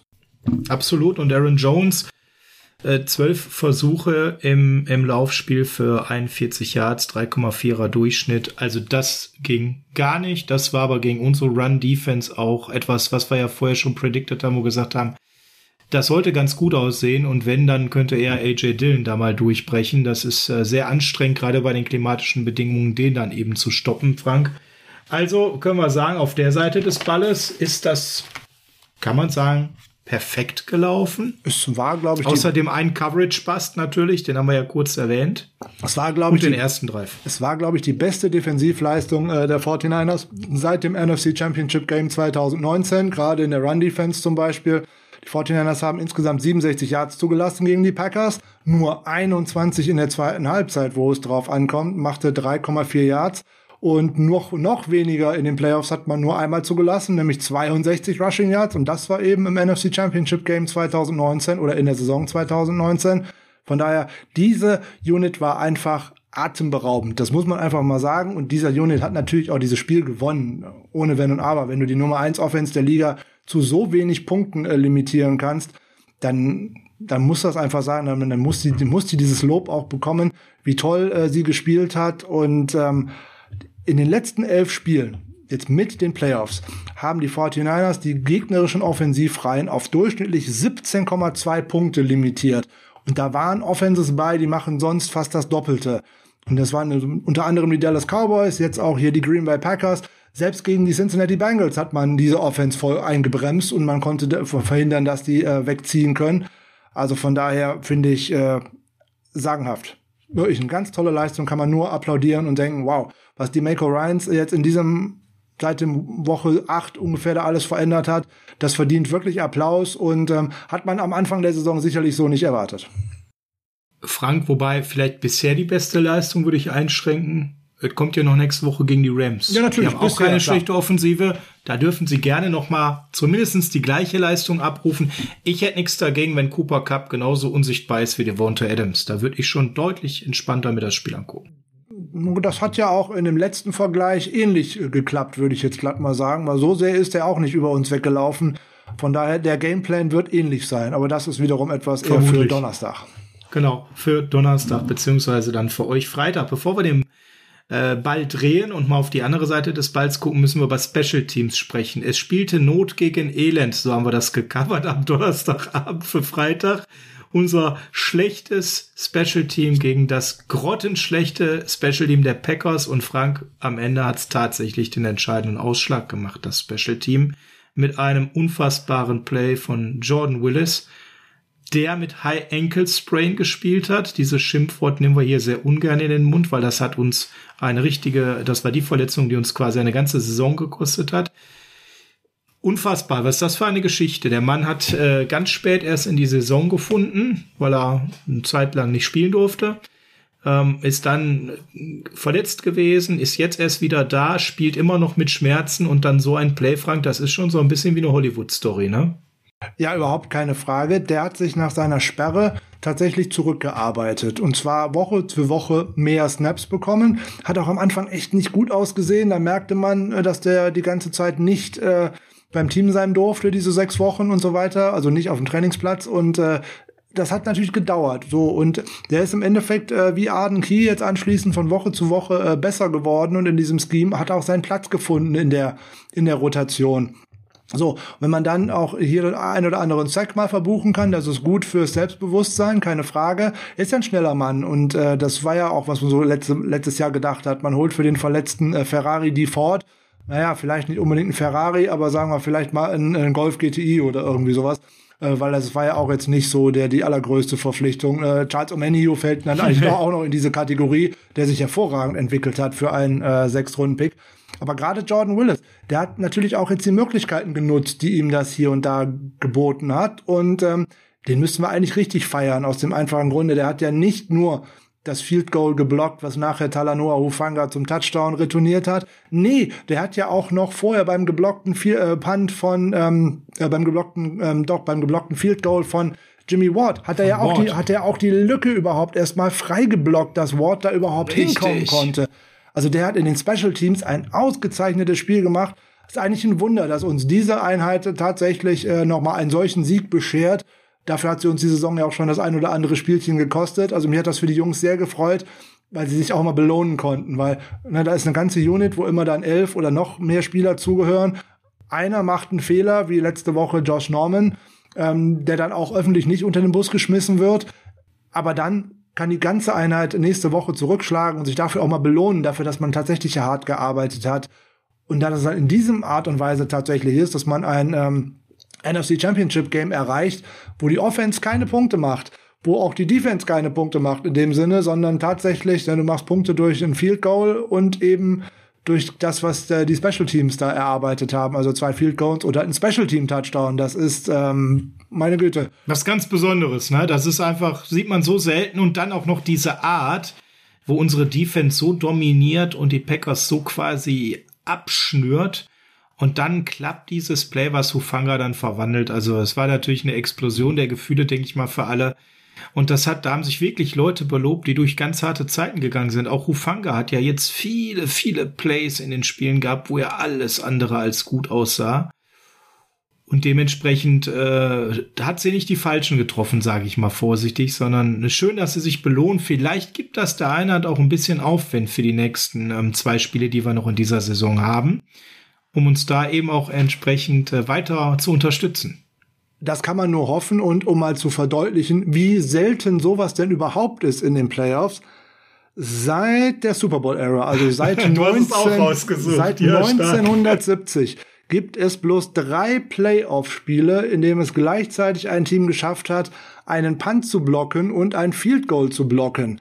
Das letzte Team, was das geschafft hat, war 1988 die Buffalo Bills und davor waren es die Minnesota Vikings in einem NFC Championship Game von 1976. Die San Francisco 49ers 2022 waren jetzt das dritte Team seit 1970, die das, das das geschafft hat. Unglaublich. Unglaublich. Und wenn wir bei unglaublich und Special Team sind, müssen wir mal über den alten Mann noch sprechen. Denn äh, Robbie Gold hat hier uns nicht nur den Sieg geholt, der hat ein, ein Field Goal Grade von 74,9 gehabt, mal eben das zweithöchste in dieser Saison. Der hat den entscheidenden 47 Jahre im Schneetreiben bei Minustemperaturen, bei ungemütlichsten Zuständen gemacht. Und wer sich mal damit beschäftigt hat, wie groß äh, der Schwierigkeitsgrad sich unterscheidet zwischen Dome und draußen, und dann vielleicht noch in einer weiteren Stufe zwischen draußen und dann draußen bei Minusgraden. Also das war natürlich eine unfassbare Leistung und bei Robbie Gold gibt's ja direkt mehrere Dinge, die ziemlich witzig sind, die man hier mal reinwerfen muss. Der Mann hat auf jeden Fall schon mal ein Statement vor dem Kickoff gesetzt. Vielleicht habt ihr die Bilder gesehen. Ich habe das Video mal auf Instagram geteilt. Während der Einmarsch der Packers war, hat Robbie Gold schön beim Warmmachen noch gestanden und über die Packers, die einmarschiert sind, Field Goals gekickt. Also das muss man als Statement erstmal haben. Da war er nicht mit alleine. Ich habe einen fast nackten Joey Bosa, äh, Joey, jetzt sei ich auch schon Joey, jetzt äh, wie ein Amerikaner, Nick Bosa gesehen, der nur in so einer ganz kurzen Shorts und Muskelshirt über den Platz lief und nur gerade so ausstrahlte, kalt, hier ist es doch nicht kalt, ich schlafe in der Tiefkühltruhe. Ähm, Frank, sind das schon so Facetten von Mindgames vor dem Kickoff gewesen, wo man ein Statement setzen wollte? Ähm, oder ist das eher Zufall gewesen?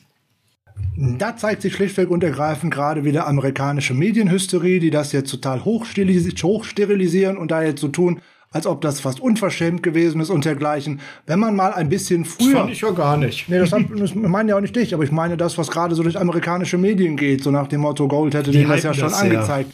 Ja, da kann man nur wieder sehen, wie schlecht vorbereitet die sind. Wer das sich mal Pre-Game angeschaut hat bei den Dallas Cowboys, bei den Seattle Seahawks und dergleichen, auf einer Seite macht sich immer ein Kicker warm. Das ist halt nun mal so. Und wenn die da halt einlaufen, dann laufen die da halt ein. Das gab's bei dem Cowboys-Spiel genauso, dass Robbie Gold über die einlaufenden Cowboys drüber gekickt hat. Und man muss das ja mal so sehen.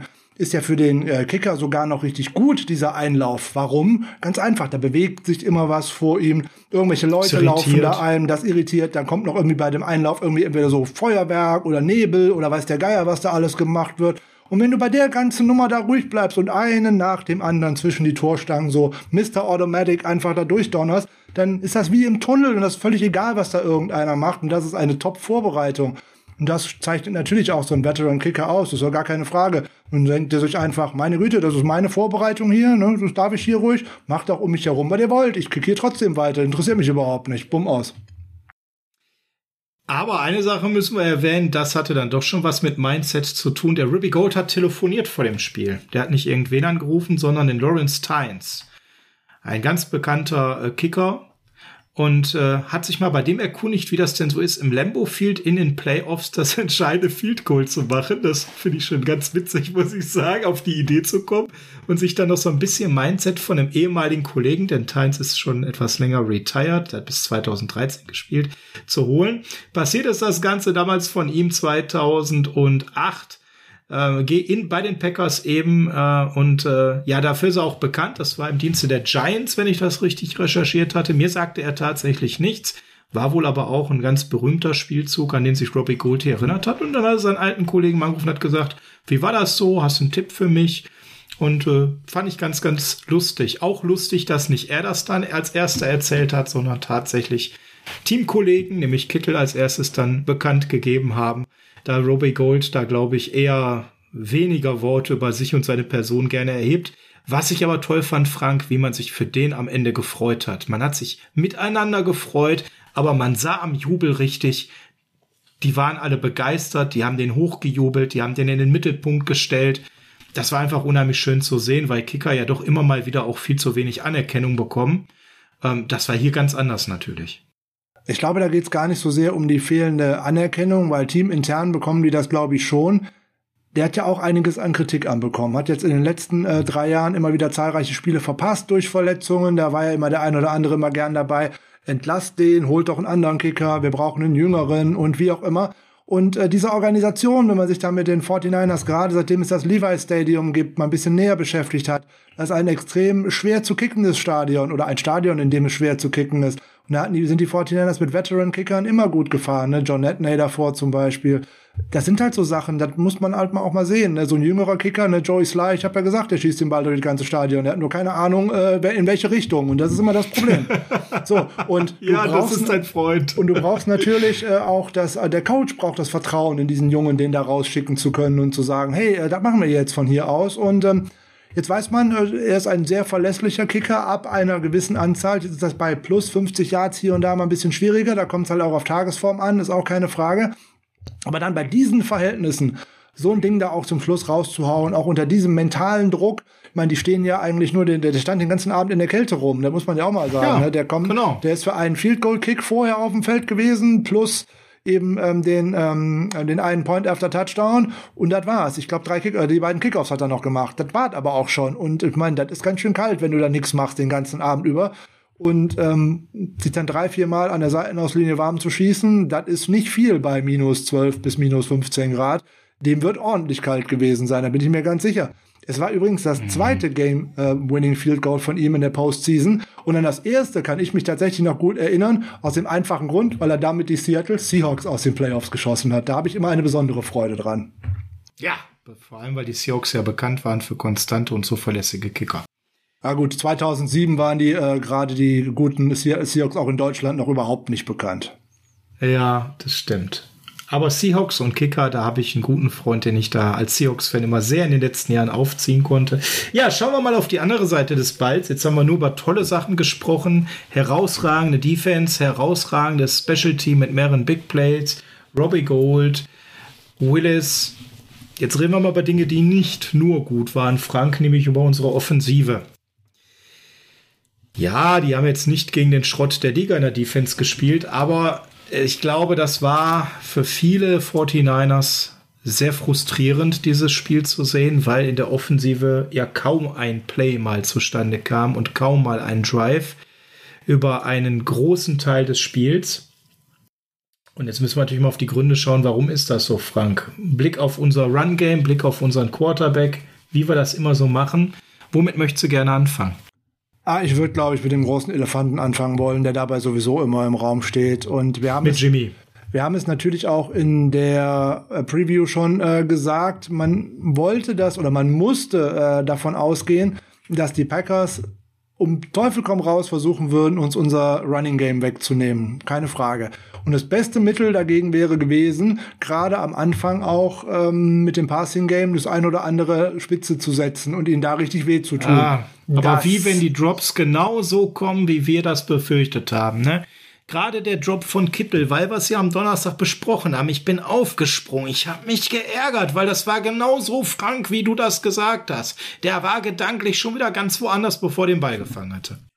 Ja, wenn du deine ersten vier Bälle nicht an den Mann bringst und eigentlich äh, PFF macht nur zwei Drops draus, bei mir sind es vier, Boah, wenn ich ganz ey, ehrlich bin. Also ähm, Ayuk und Kittel waren die ganz offensichtlichen, Jennings aber ich bin muss da den auch festhalten. Da Jennings muss den auch festhalten, äh, kein, das war ja direkt danach, ne? Genau. Da gibt's bei mir eigentlich kein Vertun. So und bei George Kittle, wenn er den fängt, ist es wahrscheinlich ein Touchdown oder zumindest ein riesiger Raumgewinn, dass du relativ kurz vor der Endzone ist, weil da wäre maximal noch einer gewesen, den er denn hätte oder der ihn denn hätte stoppen können und ähm, der aber körperlich im Unterlegen gewesen wäre, das muss man dazu sagen. Natürlich ja? auch das, also. aber das, das hilft deinem Quarterback natürlich auch nicht, äh, ohne Wenn und Aber. So, und dann wartest du bis äh, Mitte zweites Viertel auf die erste Completion. Boah, wo soll denn da Selbstvertrauen herkommen? Der ist äh, angeschlagen, der hat äh, drei Sacks da schon hinnehmen müssen, alle bei Third Down und da haben, da sahen die Packers in der, äh, in der Offensive Line oder gegen unsere Offensive Line auch echt gut aus. Jetzt hat gerade mein Wolverine, äh, der Roshan Gary, ein Riesen-Spiel abgeliefert. Das hätte ich, ich auch musste häufiger an dich denken, ja. Ne, dass du diesen Spaß daran runterschlucken musstest. Ja. Über das nicht ganz so gute O-Line-Spiel müssen wir natürlich auch gleich sprechen.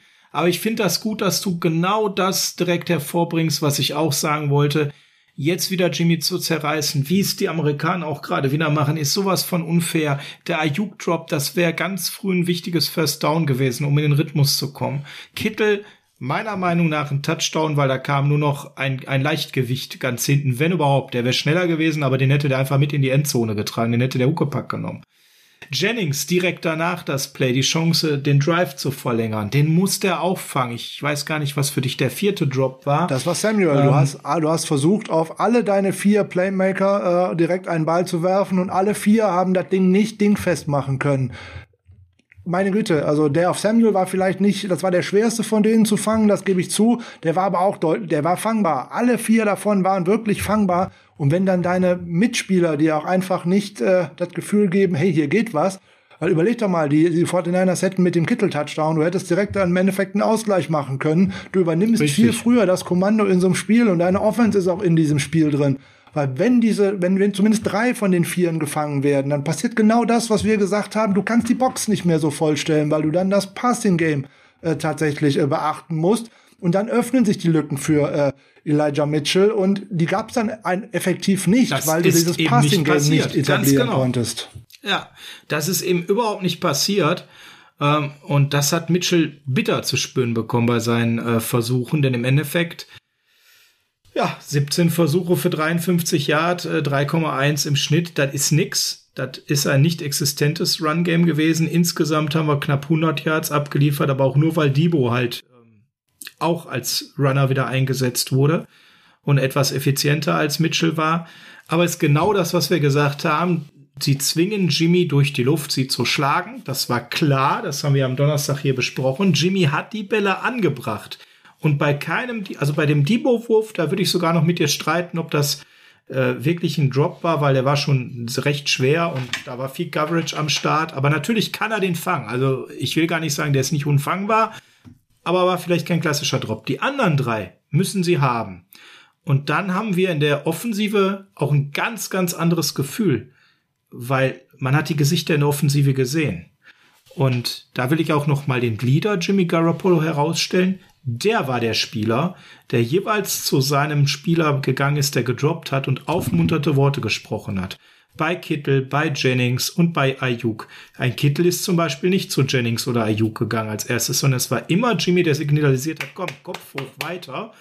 Ihr hört immer wieder, Jimmy ist ein wichtiger Lockerroom-Leader. Das hören wir gebetsmühlenartig von seinen äh, Teamkollegen. Hier am Samstag, da konnte man das deutlich erkennen. Sie haben ihn im Stich gelassen, wo er die ganze Saison schon so unter Druck steht, wo er immer so kritisiert wird, in einem Spiel, wo man früh zurückliegt, wo die Defensive einem Spiel hält und wo es jetzt wichtig wäre, dass die Offensive liefert, performt er, aber nicht seine Skill-Position-Spieler und damit geht auch noch das Run-Game weg, was er einfach schlicht und ergreifend benötigt, um dann eben auch über ein Run-Game anschließend einfachere Pässe anbringen zu können. Das heißt, für Jimmy fiel das ganze Kartenhaus in dem Moment zusammen und der ist ja nicht doof, das weiß er ja selbst. Und trotzdem hatte der nichts Besseres zu tun, in Anführungsstrichen im Positiven, als seine Leute aufzumuntern. Auch Mitchell hat immer mal wieder einen Klaps bekommen, wenn er geradeaus direkt in Traffic rennen musste, weil alles zu war. Also hier, Frank, muss ich sagen, das hat mir sehr, sehr gut gefallen. Man merkte bei ihm nie, dass er die Schultern hat hängen lassen, dass er keine Lust mehr hatte, sondern ich hatte immer das Gefühl, er probiert es weiter und hat diese Härte, diese mentale Härte einfach gehabt. Zweifelsohne. Das haben wir ja mehrfach schon gesagt. Ich weiß nicht, ob ich es in der Preview oder ob ich es im Live-Talk gesagt habe, dass man diese weichen Faktoren, die einfach nicht auf einem Statsheet äh, stehen, dass man die halt nicht messen kann und wie sehr äh, Jimmy Garoppolo ein Leader ist. Deswegen habe ich hab ja, das war glaube ich im Live-Talk, wo ich es gesagt habe. Das ist das Team von Jimmy Garoppolo. Er ist der Führer dieses Teams. Deswegen kann ich da auch nicht so einfach einen Rookie jetzt einfach hinstellen. Der muss sich diese Meriten erstmal verdienen die, ich will jetzt nicht sagen, die Jungs sterben für Jimmy Garoppolo, weil das so ein hochpathetischer Begriff ist. Aber die äußern sich aber auch alle so, dass sie genau wissen, was sie an dem haben. Und deswegen, ne, gehen dahin, komm, ich, was soll das? Drop ist nicht schlimm, das Spiel geht noch so lange, wir packen das schon und so weiter und so weiter. Dass man halt schlichtweg und ergreifend, solange man in Reichweite ist, auch einfach nicht aufgibt und immer dran bleibt und immer versucht, das nächste Play zu machen. So, dass er dann natürlich auch wieder eine böse Interception wirft. Ja, gut, da, das ist ein Problem. Über die müssen wir jetzt sprechen, ne? Weil die war natürlich so, da macht er sich sehr angreifbar mit, weil das war ein Play, das hat er versucht zu machen. Also er musste ja Plays machen, er wurde forciert, Plays zu machen aufgrund des Spielverlaufs und der, der Drops, die auch da waren in der Offensive. Wollte er es in diesem Play zu sehr erzwingen oder wie kam die Interception für dich zustande? Ja, zum einen löste sich da tatsächlich mal durch einen Lauf aus einem möglichen äh, Sack. Das muss man mal als erstes sagen, dass er das grundsätzlich mal ganz gut macht. Problem an der Geschichte ist, er versucht den Ball zu forcieren und bei Wind und mit angeschlagener Schulter, mit kaputtem Daumen im Laufen ist jetzt nicht alles unbedingt seine Kernkompetenz und wo er sich so wirklich sicher fühlt. Dann kommt, wird der Ball ein wenig zu kurz. Das mag auch dem äh, Winde geschuldet sein, aber jetzt kommt noch ein ganz weiterer Faktor hinzu. Ja. Ein Receiver, der auf einer Stelle stehen bleibt, der gibt schlichtweg und ergreifend immer dem Defender die Chance, da diese Lücke wieder zuzulaufen. Wenn Kittel sich irgendwie bewegt, nämlich im Zweifelsfalle auf seinen scrambleden Quarterback zuläuft, gut, dann läuft er aus der Endzone raus. Gebe ich ja gerne zu, aber man hätte ja einen First Down ja, erzielen können, so nebenbei. Genau, aber das da würde ja reichen Aber da Moment. einfach stehen zu bleiben und zu hoffen, dass der aus dem Laufe werfende mir den Ball dann genau auf die Nummer ähm, wirft und dass der Safety diese Lücke nicht zulaufen kann, das funktioniert in der NFL einfach nicht. So lange bleibt so ein Fenster einfach nicht offen. Der Receiver muss sich bewegen. Und gerade in den Fällen, wo mein Quarterback auf der Flucht ist, muss ich es ihm einfacher machen, indem ich auch näher zu ihm komme, um ihm weiter ein offenes Ziel zu bleiben. Ich kann nicht auf der Stelle stehen bleiben. Das geht einfach nicht.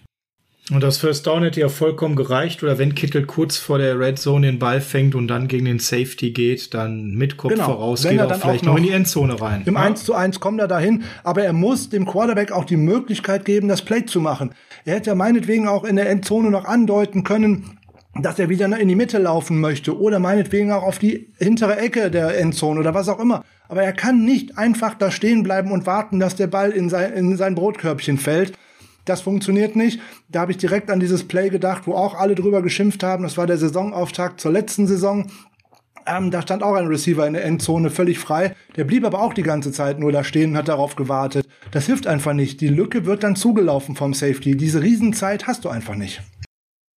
Das Play sehe ich auch gar nicht von Garoppolo so kritisch, weil der hat da wirklich versucht, noch aus Scheiße Gold zu machen in dem Play. Was mir so ein bisschen deutlich mehr Puls verliehen hat, war in der zweiten Hälfte, dass er plötzlich die Tendenz hatte, sehr eigenartige Würfe zu werfen auf kurzer Distanz zur Seite, teilweise Checktowns, teilweise kurze zur Seite, wo viel Luft unterm Ball waren, äh, Rainbows, Floater. Äh, wo kam die Technik denn plötzlich her? Kann das aus Schmerzen resultieren, Frank? Weil da waren zwei, drei sehr, sehr potenzielle Interceptions dabei, wo wir auch einmal mächtig Glück hatten.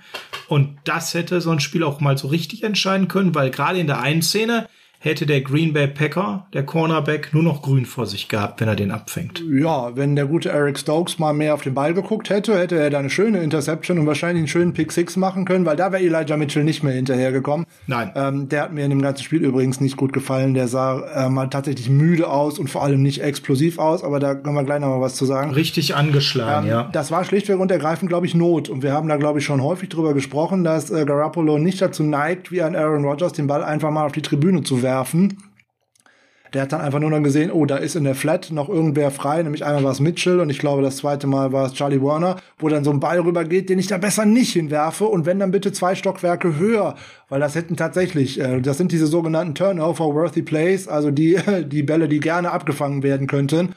Ja, das wäre natürlich übel gewesen, wenn da einer da, nur haben wir Glück gehabt, zweimal, äh, keine Frage. Ähm, aber woher, warum es dann so kommt, kann ich dir nicht so genau erklären. Ich glaube, dass das auch jeweils, zumindest einer davon war auch aus dem Lauf heraus, wo er auch wieder auf der Flucht war. Der erste, ja. Das sind nicht seine Stärken. Wenn er aus dem Lauf heraus wirft, muss das geplant sein mit einem Rollout. Das, das ist dann eine Stärke von ihm. Er ist keiner, der da jetzt improvisiert, wie jetzt ein äh, Mahomes oder was auch immer, wo dann, keine Ahnung, nochmal so ein Shovel Pass kommt oder was auch immer.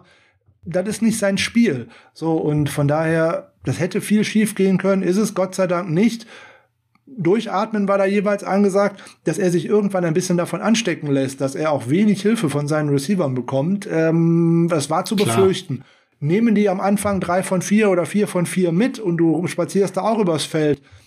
Breite Brust, dann hast du sowas wie gegen Dallas, wo es erstmal richtig lange gut geht, ne? wo dann in der zweiten Halbzeit dann einfach abbaut. Ob das dann an Sicherheit äh, oder weil man sich zu sehr in Sicherheit wiegt oder an einer Verletzung liegt oder weil man äh, den Gegner dann ein wenig zu, zu leicht nimmt, kann ich dann auch nicht erklären. Aber das ist etwas, worauf wir uns alle freuen können. Die 49ers hatten noch kein Spiel in diesem Jahr, wo man mal komplett 60 Minuten äh, bei der Sache gewesen und gut gespielt hätte. Das wäre etwas, was man sich gut für kommenden Sonntag aufheben konnte. Da kann ich mal schon mal was reinwerfen als Appetizer. Sieben von neun Quarter, die wir gegen die Rams gespielt haben, haben wir dominiert. Zuletzt. Da ist die Overtime mit drin. Hier würden vier von vier reichen nächsten Sonntag. Grundsätzlich ähm, würden vier von vier reichen, ja. Aber was man Jimmy jetzt lassen muss, Frank, das Spiel schien verloren. Die Offensive kam überhaupt nicht ins Rollen. Irgendwann humpelte ein Trent Williams in einer alles andere als souveränen O-Line. Irgendwann humpelte ein Debo Samuel und Elijah Mitchell sah das ganze Spiel überwinden, überhaupt nicht brauchbar aus und dann plötzlich lieferte Jimmy mehrere Plays, unter anderem bei Dritter und Elf. Und da müssen wir ja auch mal ganz klar sagen, der hat den Kopf nicht in den Sand gesteckt und hat dann am, fast am Ende Plays geliefert, die auch ganz wichtig waren äh, für die Field-Position, um dann überhaupt noch mal ja ein bisschen Lunte zu riechen in diesem Spiel. Ja, im Zweifelsfalle, wenn es drauf ankommt, in der Crunch-Time, in der Money-Time, da ist der Gute eigentlich immer heiß. Und da liefert er eigentlich sehr gut im Vergleich, gerade zum Vergleich, wenn es so um noch nicht um alles geht, sozusagen. Guckt man einfach mal auf die beiden äh, Quarterbacks in der zweiten Halbzeit, wären wir da bei Aaron Rodgers bei 8 von 13 für 55 Yards ist für einen MVP-Quarterback auch recht mickrig, wie ich finde. So, Garoppolo ist bei, Absolut. ist bei 8. Das ist schön ausgedrückt. Bei Garoppolo ist bei 8 von 10 für 88 Yards. Und jetzt muss man mal sagen, beide Quarterbacks hatten sozusagen ihren Game-Winning Drive. Eric Armstead hat den gegen Garoppolo, äh, gegen, äh, gegen Rogers beendet mit dem Sack. Und Garoppolo hat genau das gemacht, was man von ihm erwartet hat. Bring das Team so weit nach vorne, dass Robbie Gold für uns das Spiel gewinnen kann. Also er hat den Game-Winning-Drive da tatsächlich hingebracht. Und jetzt sage ich mal noch was, was jetzt keine Quarterback-Statistik ist, sondern was die einzige Statistik ist, die nach dem Spiel zählt. Ich lese jetzt nur mal zwei Zahlen rein vor. 329 Yards, 4 Touchdowns, keine Interception. 106 Yards, 0 Touchdowns, eine Interception. Das sind die Werte von wem? Aus dem Spiel. Nee, jetzt vom vergangenen Wochenende. Ich mach's einfacher. Der erste Wert ist der von Josh Allen, der zweite Wert ist der von Jimmy Garoppolo. Und wisst ihr, welcher Wert so, davon interessiert? Ach so, entschuldige, das konnte ich jetzt nicht wechseln, dass das zwei verschiedene Spieler waren. Wisst ihr, welcher Wert okay. davon interessiert? Kein einziger. 49ers Championship Game, Bills draußen. Win oder lose. Das ist die einzige Statistik, die zählt. Punkt. Wobei das, ich will jetzt nicht auf andere Spiele gehen, aber Chiefs Bills war noch mal eine Werbung dafür, mal dringend die Overtime Rules äh, zu bearbeiten. Das geht ja gar nicht. Na gut, das weiß jeder Gegner und im Endeffekt könnte man da auch argumentieren, die Chiefs hatten vor zwei oder drei Jahren genau das Problem, dass sie in der Offense, äh, in der Overtime gegen die Patriots einmal nicht den Ball bekommen haben. Jetzt hatten sie das Glück, als erstes den Ball zu ja, bekommen. Ja, klar. Für die war das jetzt schön und vielleicht können die Bills das nächstes Jahr drehen, wer weiß, aber. Möglich. Genau. Im Endeffekt aber hat Jimmy geliefert. Halt so. Kann man sicherlich drüber diskutieren. Und äh, wir hatten ja noch andere Situationen. Mitchell hat ja auch noch mal eine sehr gute Situation kaputt gemacht mit einer Face Mask Strafe, die an Dummheit ja nicht zu überbieten war, weil das Play macht er auch ohne da so reinzugreifen. Ja, er darf ihn ja sogar am Face Mask wegschieben. Das wäre ja nicht das Problem gewesen. Er darf nur nicht da reingreifen und ziehen. Also, und nicht sekundenlang. Ne? Also nee, grundsätzlich darf er da nicht ziehen. Und wenn er den aber ja, aber ich sag mal, wenn das mal so ganz kurz beim Wegschieben passiert, wird's ja noch nicht gepfiffen. Da sind die ja sogar noch recht generös. Aber das war ja sekundenlang. Aber es ne? ist ja relativ einfach. Ich greife da nicht rein, sondern ich, wenn ich ihn nur wegdrücke, dann ist das kein Problem. Ich greife halt nicht und was da rein. Passiert, wenn das, wenn das nicht passiert? Ne? Dann haben wir auch wieder einen Touchdown mehr. Aber das, ist, das sind Rookie-Fehler, das sind Rookie-Mistakes. Das passiert einfach so. Und dann hast du noch das Problem dabei, dass du im Endeffekt mit einem Running Back dastehst. Ne? Beim Opening Kickoff irgendwie in den Special Teams verletzt sich Jeff Wilson am Knöchel. Er wird zwar das ganze Spiel nicht äh, rausgenommen, er stand sozusagen an der Seitenlinie, aber du hast ihn nicht eingesetzt. So, und dann hast du im Endeffekt nur einen Running Back. Ja gut, du hast Debo Samuel, aber okay, du hast nur einen Running Back. Und Mitchell war einfach in dem Spiel mal nicht gut. Er hat jetzt sehr gut für uns gespielt, aber in dem Spiel wirkte er einfach müde, ausgelaugt, kraftlos. Und er hat auch mindestens zwei, wenn nicht dreimal die völlig falsche Entscheidung getroffen. Unter anderem bei dem vierten Versuch und eins ganz vor, ganz vor dem, oh. vor dem Ende. Er muss hinter Williams herlaufen und nicht genau. vorher reincutten. Also das genau, sind, das sind und so dann Sachen, wäre, das hätte vollkommen gereicht. Also an der Stelle auch mal Lob an Shanahan, das auszuspielen. Ja, jetzt würde man sagen, ja, er hat ja keine andere Wahl. Also wir haben es aber Shanahan in ganz anderen Situationen schon erlebt, dass er anders entschieden hat. Aber dieses Gap, es lag so auf der Hand. Und auch, ist das auch ein Rookie-Mistake? Es muss doch eigentlich einen klaren äh, Call für ihn vorher geben, was er zu tun hat, oder? Er hat die Lücke gesehen. Die war aber auch nur so ein Moment da Wenn er so spritzig gewesen wäre wie letzte oder wie vor zwei Wochen, dann macht er da wahrscheinlich das eine Yard, was dir fehlt. Aber ansonsten, wenn doch der D-Zug vor mir herläuft, da fahre ich doch erstmal weg. Weil wenn ich Trent Williams in Motion sehe, das gab es ja schon einmal davor. Mein Gott, der hat da vier Packers bei dem Spiel davor einfach mal plattgewalzt. Also den einen Yard hätte er hinter dem guten Williams auf jeden Fall geschafft. Ich sage, das ist Zur Not hätte Williams den Huckepack genommen. Also, äh, das habe ich auch nicht verstanden, das war die weil das falsche Entscheidung. Das war neben der Face Mask halt das zweite Play, was er so richtig in den Sand gesetzt hat. Jetzt muss man aber mal dazu sagen, das gilt natürlich auch für Aaron Jones. Der Boden ist nicht unbedingt für Running Backs gemacht. Ne? Also es sind harte Bedingungen und deswegen äh, will ich das so ein bisschen entschärfen. Aber wo ich bei dir bin, der sah müde aus, der sah durchaus, der hatte überhaupt gar keinen Elan in seinen Aktionen. Also wenn ich Shannon wäre, würde ich dem mal eine Woche Power Napping verordnen, damit der mal wieder zu Kräften kommt. Eine Vitaminkur vielleicht noch. Ähm, wirkt fast ein bisschen überspielt. Da kommt zum einen jetzt die äußeren Temperaturen, das ist für einen Running Back immer besonders schwer. Jetzt hat er als Rookie auch eine lange Saison hinter sich. Wie gesagt, Wilson hätte vielleicht den einen oder anderen Carry bekommen. In dem Spiel in Jamichael Hasty das Fliegengewicht dahinzustellen, was soll das? Der ja, Wind hätte den ja aus dem. Stadion gefegt. Also man kann, glaube ich, äh, schwer davon ausgehen, dass äh, jetzt am kommenden Wochenende dann auch ein Trey Sermon mal aktiv ist, damit ich tatsächlich noch eine Alternative dabei habe. Mal gucken, was denn überhaupt jetzt aus der Knöchelverletzung von Wilson äh, so wird. Ja, das war natürlich ja. in dem Moment halt schwierig. Du hattest keinen anderen. Mit Hasty konntest du da einfach nichts anfangen, weil auf den kannst du einfach nur werfen. Und werfen wollte man ja nach Möglichkeit nicht. Genau, genau. Aber ja, so ist es gekommen. Worauf wir natürlich noch mal ein bisschen schauen müssen, ist die O-Line, Frank, weil das war äh, in meiner Welt der schwächste offensive Teil tatsächlich in diesem Spiel, obwohl schon auch äh, die Titans, das Running Game, Wide Receiver alle sich nicht mit Ruhm bekleckert haben. In der O-Line gab es für mich zwei, drei ganz, ganz gravierende Punkte, die man einfach ansprechen muss. Und das eine fängt an mit Tom Compton. Der hat jetzt so viele Wochen äh, sich toll gezeigt. In dem Spiel kann man sagen, ist er ein bisschen auf den Boden der Tatsachen zurückgeholt worden. Ja, nun gut, er hat auf jeden Fall auch gegen einen Spieler gespielt, der eine absolute Breakout-Saison hat, nämlich Rashan Gary, und er hat ihn hier und da tatsächlich nach allen Regeln der Kunst vernascht. Das ist tatsächlich so. Ähm, aber das haben wir vorher gewusst und haben gewusst, wie äh, die dann spielen würden. Schön entspannt und ja, mit dem Sieg kann man das jetzt so sagen, aber vorher gewusst. Ja, dass da viel Druck kommen würde von der Packers Defensive Line, äh, das hat man vorher gewusst. So, und wir haben vorher ja. gesagt, was ich dagegen tun muss. Ich muss über diesen Angriffspunkt, im Zweifelsfall auch über Jashan, äh, Rashan Gary laufen. Das haben wir nicht getan. So, und dann müssen, wenn die mehr auf den Run achten müssen, wird das auch schwieriger mit den ganzen Pass Rush Moves. So, dann hatte äh, Smith einen guten Auftritt, weil er einmal, äh, ich glaube, er hat Brunskill vernascht oder war es Tomlinson, ich weiß es nicht, wo er Garoppolo am Schnürsenkel erwischt. Ja gut. Das, das war Brunskill, der auch ziemlich wackelig wieder für mich aussah. Aber der jetzt auch schon über mehrere Spiele für mich wackelig aussah, den du immer noch ein bisschen positiver gesehen hast. Ähm, zweiter Schwachpunkt für mich in der O-Line eben an der Stelle ganz klar. Na gut, der hat im Endeffekt äh, nach PFF einen Pressure abgegeben oder einen Sack abgegeben. Das war nämlich dieses blöde Ding. Ja, aber das passiert halt, wenn da so viel Druck ist, weil es waren ja nicht nur die vier Defensive Liner oder eigentlich drei, nur die spielen ja in der 3-4-Defense, die da standen. Es waren ja eigentlich genau. immer fünf, sechs oder sogar sieben Leute an der Line of Scrimmage, weil man schlichtweg und ergreifend die Rushing Lanes zustellen wollte.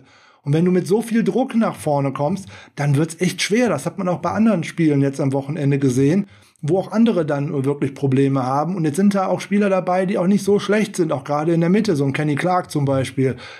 Ja, ein gutes Spiel. Da kommt ja. schon ein bisschen was auf dich zu.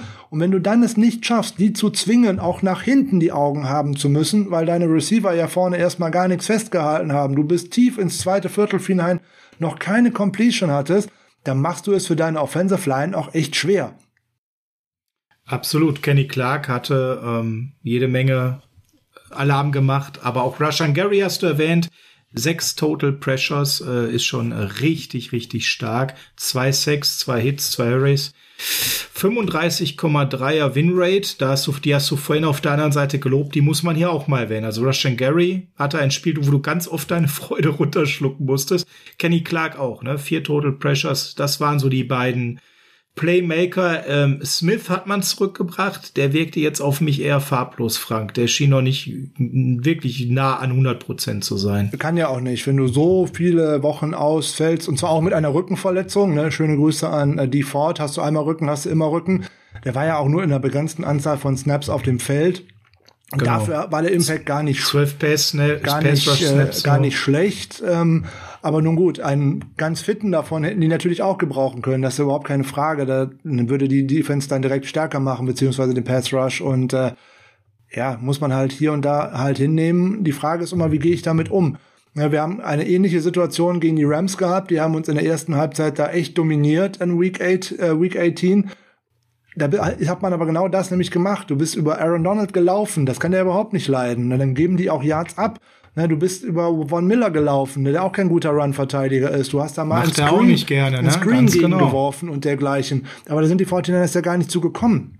Ja, selbst wohl äh, Garoppolo den Riesendruck erstmal hinnimmt, den Ball gerade noch wegbekommt bei Third Down und Jennings macht das Ding dann nicht. Das ist so ein Play, was du machen musst, um die Defense auch zu demoralisieren. Wenn die dann sehen, ey geil, der Garoppolo liegt schon wieder auf dem Boden, der Ball ist nicht angekommen, nächstes Mal nochmal wieder. Ja, du musst die bestrafen dafür, dass sie so aggressiv sind und das ist den 49ers in dem Spiel nicht gut gelungen. Aber du hast es gerade ja schon gesagt, nicht gegen Laufkundschaft, sondern wegen wirklich eine sehr gute Einheit, die Gott sei Dank ein, zwei Leute nicht topfittete, sonst hätte das noch viel, viel mehr Probleme eben auch gegeben. Aber da brauchen wir nächste Woche auch ein bisschen mehr, wenn es gegen die Rams geht. Das ist ganz klar. Und ähm, ich bin gespannt. Ne? Zum einen, ob Trent Williams ganz schnell seine Krücken los wird und äh, ganz fit ist. Ähm, und äh, ja, wie die anderen sich dann eben, gerade Brunskill, Tomlinson, aber natürlich ähm, die Einheit insgesamt deutlich steigern, denn äh, gegen die Rams wird das nicht weniger herausfordernd werden. Ja, höchstwahrscheinlich nicht. Wie gesagt, dann muss die ganze Offense auch wieder sich anders präsentieren. Aber das sind ja ganz andere Verhältnisse. Du spielst in einem Dome, du spielst, wo es warm ist, du spielst zu Hause im Endeffekt, ähm, also zumindest schon mal in Kalifornien, also sind gleiche klimatische Bedingungen. Du hast einen Tag mehr Pause als die Rams, das darf man jetzt auch nicht vergessen, dadurch, dass die erst Sonntagabend ähm, gespielt haben, während die 49ers da schon so schön zu Hause im Sessel äh, gesessen haben und auch schon an den Reha-Maßnahmen gearbeitet haben. Das ist halt so. Es ist ein äh, Schachspiel auf dem Footballrasen und da muss man halt äh, auch mal flexibel sein. Und ähm, ja, du kannst nicht immer nur hoffen, ich habe das, ich glaube, Ben habe ich es geschrieben in dem Spiel, ähm, Debo Samuel alleine reicht in der Offense dann halt nicht, dann bist du zu sehr ausrechenbar. Jetzt hat George Kittle zwar für ihn einen, einen Playoff-Rekord äh, aufgestellt mit den gefangenen Yards, aber ein entscheidender Faktor war er auch nicht im Passing-Game. Im Blocken war er wieder gut, ja. aber... Ja gut, er hat immerhin die Hälfte der Passing-Yards von Garoppolo ermöglicht, aber wie würde die Rechnung aussehen, wenn er eben das eine Big Play zum Touchdown macht, wo er so, so viel Grund vor sich hat? Diese ne? Big Plays muss ich dann machen, um den Gegner weh zu tun, um den Gegner zu den Sachen zu zwingen, die ich gerne haben möchte. Das wären ja locker nochmal 30 Yards obendrauf gewesen und dann dann hätte man gesagt, Kittel über 100 Yards bei fünf äh, gefangenen Bällen, ein Touchdown. Dann hätten wir nicht nur über ein gutes Blocking-Game von George Kittle gesprochen, sondern dann hätten wir auch über ein gutes offensives Spiel gesprochen, was er dann am Ende leider so nicht hatte, weil er eben Big Play hat liegen lassen. So, und so sprechen wir jetzt gerade über ein, ein Receiving Core, was mit äh, Ayuk und Trent Sherfield, Travis Benjamin und Jowan Jennings eigentlich mehr oder weniger alles Totalausfälle für dieses Spiel äh, geliefert hat. Ja, du hattest George Kittle, der ein bisschen was gefangen hat. So, und dann hast du äh, Debo Samuel, der äh, zehnmal den Ball läuft für 39 Yards, davon 30 nach Contact. Da weiß man schon, das hat wirklich wehgetan. Dazu, weil nicht umsonst war der auch am Ende sehr am Humpeln. Auch der hat dieses Spiel der, gespürt und natürlich äh, nicht zu knapp. So, ne? dazu drei Catches für 44 Yards und davon sind witzigerweise 46, also noch zwei, nach dem Catch mehr. Also meine Güte, die 49ers haben in dieser ganzen Begegnung ähm, sieben Missed Tackles forciert, was eigentlich schon recht wenig ist. Und sechs davon hatte Debo Samuel. Also da weiß man schon, eigentlich äh, kommen die aus dem Running Game. Und wenn die alle bei ja, Debo Samuel ja. liegen, dann weiß man schon, dass das Running Game der 49ers nicht gut äh, hatte. Und außerdem hat er noch einen 45 Yard Kickoff Return dazu äh, dabei ich gehabt. Ich sagen, der hat doch noch zwei Returns für insgesamt 59 Yards gehabt. Also selbst da hauen wir den mittlerweile rein. Äh, als ich dann nachher gesehen habe, dass er mumpeln war, ich war wirklich besorgt, dass wir den jetzt gerade überspielen. Wir brauchen den ja noch zwei Spiele in dieser Saison. Ja gut, aber es bringt ja nichts. Gefühlt, gefühlt ist es jetzt schon kurz vor knapp. Ja, aber es bringt ja nichts, ihn zu schonen, weil dann kriegst du die beiden weiteren Spiele ja nicht. Du musst deinen besten Playmaker ja einsetzen und insbesondere, wenn die anderen nicht stattfinden. So, das, das muss gegen die Rams natürlich anders sein. Ja, klar. Aber für mich halt bezeichnend war dann das äh, Spiel bei Dritter und Sieben, das, das Play, was wir da gemacht haben, wo Garoppolo den Ball sehr schön serviert und Samuel den nimmt und wie er das dann so macht, er dann den Rest eben erledigt, ne? Und wirklich das Play noch mal groß macht. Das, da ist er einfach unfassbar stark drin. Er hat diese Vision, das haben wir ja hier oft genug besprochen und das ist einfach schön zu sehen, was er aus diesen Plays macht. Ja, aber da war ein anderes Play angedacht als das, was tatsächlich gespielt worden ist. Die 49ers haben da extra eine Auszeit genommen, weil die guten Packers haben ihre Nickel-Defense angezeigt. Was aus meiner Sicht da schon ein Kardinalfehler gewesen ist, weil da stoppe ich doch einfach den Run, weil das ist eigentlich klar, was da von den 49ers kommen würde. Und dann haben die 49ers im Endeffekt das gleiche Play ausgepackt, nämlich einen Lauf durch die Mitte, den man eigentlich mit Raheem Mostert vor zwei Jahren mal äh, gelaufen hat. Der ging das zum Touchdown. Das war ein Dritter und Acht. Diesmal war es ein Dritter und Sieben. Und der hat uns halt in Field Goal Reichweite gebracht, dadurch, dass Robbie Gold den anschließend machen konnte. Und da war das klar, dass der Ball in die Hände von Debo Samuel muss, weil auf keinen anderen konntest du dich da einfach verlassen in diesem Spiel. Ich sagen, auf wen sonst? Und das ist halt das Problem. Das kann gegen die Rams so nicht weitergehen.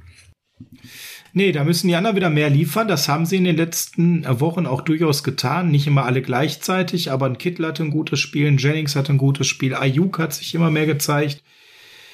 Und das brauchen wir dann eben gegen die Rams wieder. Ja, keine Frage. Ja. Damit haben wir dann auch die Offensive beleuchtet. Ne? Viel mehr gab es da nicht zu besprechen. Die Offensive war schlicht und ergreifend in ganz vielen Teilen nicht existent und hat Jimmy eben hängen lassen, aber der hat durchgezogen. Das Run-Game war weggebrochen, haben wir drin gehabt. Frank, die Targets waren oft nicht genug frei, hatten böse Drops. Haben wir da irgendwas vergessen auf unserer Agenda? Haben wir nicht. Kommen wir noch wieder zu einem schönen Stat, da kann man auch wieder drüber äh, schmunzeln. Die 49ers sind das neunte Team in der Geschichte der NFL, die ein Playoff-Spiel gewonnen haben, ohne einen Passing und ohne einen Rushing-Touchdown.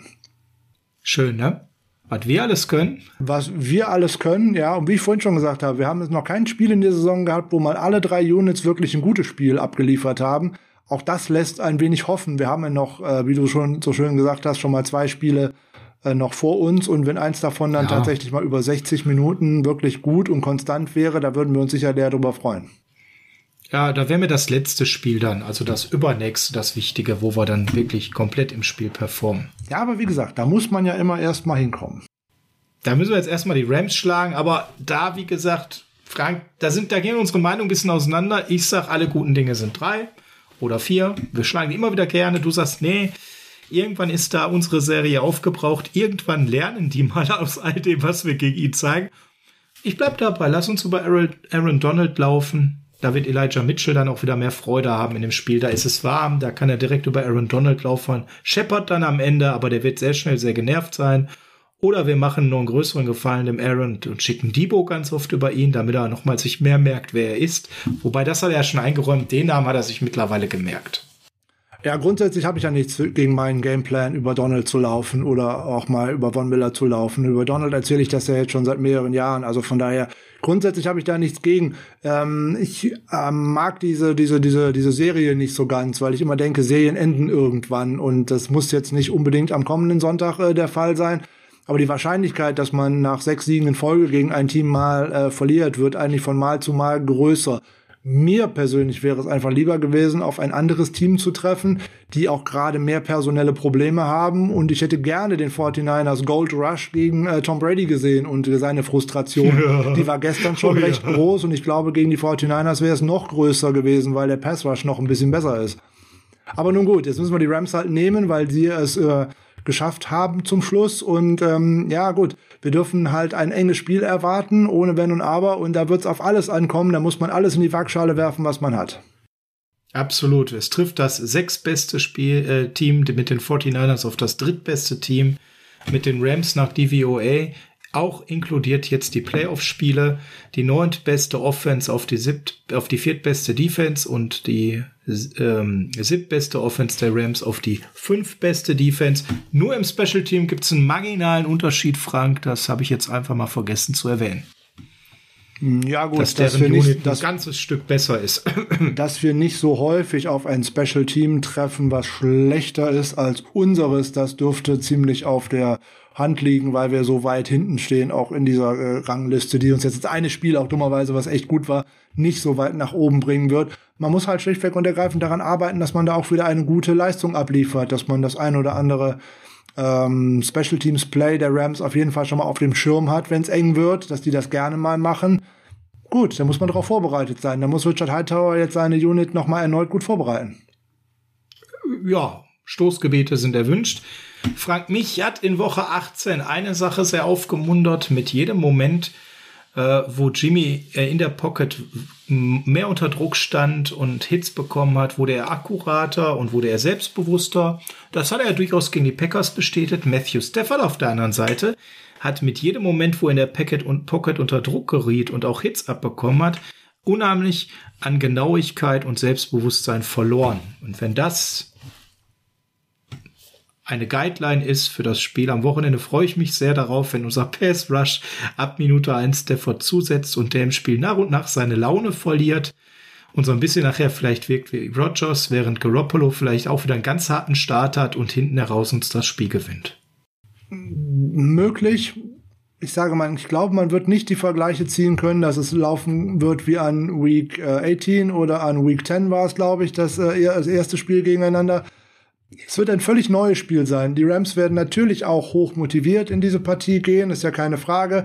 Die werden das Tape gerade von Week 18 noch äh, sehr genau vor Augen haben. Da haben sie sehr viel Dresche für gekriegt, nicht nur mediale Dresche. Ich könnte mir auch sehr vorstellen, dass da hinter verschlossenen Türen ähm, der kleine John McVay da auch eher wie Rumpelstilzchen äh, agiert hat, äh, zu Recht hier und da da brauchen wir halt wirklich wieder einen guten defensiven Gameplan, einen sehr guten offensiven Gameplan, dass wir auch gegen diese sehr, sehr gute Defense den Ball bewegen können. Und da müssen halt einige Spieler auch wieder deutlich mehr äh, performen. Ne? Das geht um Brandon Ayuk, es geht um Jawan Jennings, es geht äh, da um Elijah Mitchell und äh, um die Offensive Line.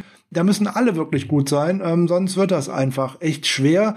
Und ich glaube nicht, dass uns dann nochmal wieder gelingt, durch zwei Special Teams ähm, Plays ein, ein solches Spiel dann zu drehen ist halt schwierig. Man hat gesehen, die, die Rams kommen auch nochmal zurück aus etwas, wo man sagt, boah, du musst doch jetzt eigentlich am Boden liegen mit, nachdem du so eine Führung verspielt hast und dann äh, kurz vor Schluss nochmal den Ball bekommst, da kann doch nichts mehr gehen. Ja, dann kommt aber so ein Wahnsinns-Play-Call von der anderen Seite. Ich gehe jetzt auf alles und spiele hinten hier Cover One, wo ich denke, okay, warum mache ich, warum mache ich, ich das bloß? Verstanden. Das war ein bisschen dämlich. Ähm, da wollte man auf alles. Ein bisschen russisch Roulette. Da wollte man auf alles gehen und äh, ja, das alles ist so ist schön, wenn ich dann mit dem Pass Rush durchkomme und Stafford auf dem Boden liegt, wird er den Ball aber tief los und irgendwen fängt den noch, dann verliere ich dieses Spiel und genau so ist es gelaufen. Ich verliere dieses Spiel.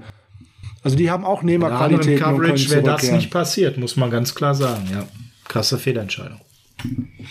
So, die wollten halt um alles in der Welt versuchen, dass sie nicht in Field Goal Reichweite gekommen und genau damit haben sie das Umgekehrte erreicht. Die haben ihnen Tür und Tor geöffnet, ein sehr ein Chipshot äh, Field Goal aus 20 Yards zu bekommen. Ja, das war's für heute. Ich hoffe, wir hatten alles drin, was für euch wichtig war. Hat wieder eine Menge Spaß gemacht, Frank.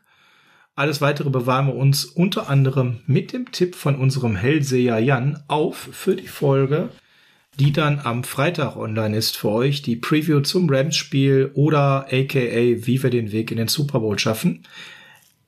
Ich sag danke, Frank, für die schöne Folge und du schmeißt uns wieder raus. Ja, ich sag natürlich auch äh, danke für die schöne Folge. Macht natürlich viel mehr Spaß, über Siege zu sprechen, auch wenn sie so zustande gekommen sind, ist auch keine Frage. Macht richtig viel Spaß. In dem Sinne, wir hatten ja in der schönen äh, Live-Show am Samstagabend auch JD von Heart of Chrome dabei. Deswegen hören wir ihn jetzt auch gleich. Bleibt uns gewogen in dieser Woche, in dieser schönen Victory Week so nebenbei. Jetzt hatten wir ja nicht nur Victory Monday, wir hatten ja vorher auch schon Victory Sunday. Also bleiben wir doch mal schön bei Victory Week in dieser Woche. Mit Heart of Chrome geht's raus. California ist ja auch tatsächlich dann für das kommende Wochenende angesagt. Southern California in dem Falle. Und ähm, dringender Aufruf an alle 49ers Germany, wir brauchen unbedingt jemanden, der da im Stadion ist, weil das hat in dieser Woche ja hervorragend wieder funktioniert. Es waren ja welche von uns, drei direkt mit dabei. Und ähm, bis jetzt äh, hat das immer gut geklappt in dieser Saison. Wenn von uns Jungs dabei waren, wurde gewonnen. Also von daher, wer fliegt denn jetzt nach Southern California? Ja, wir gucken mal, was. Mike, pack noch mal schnell deine Koffer. Ja, genau. Du verreist doch so gerne. Genau, Mike, opfer dich mal. Auf geht's. Äh, Heart of Chrome, California. Schöne Woche. Macht's gut. Bis bald. Ciao.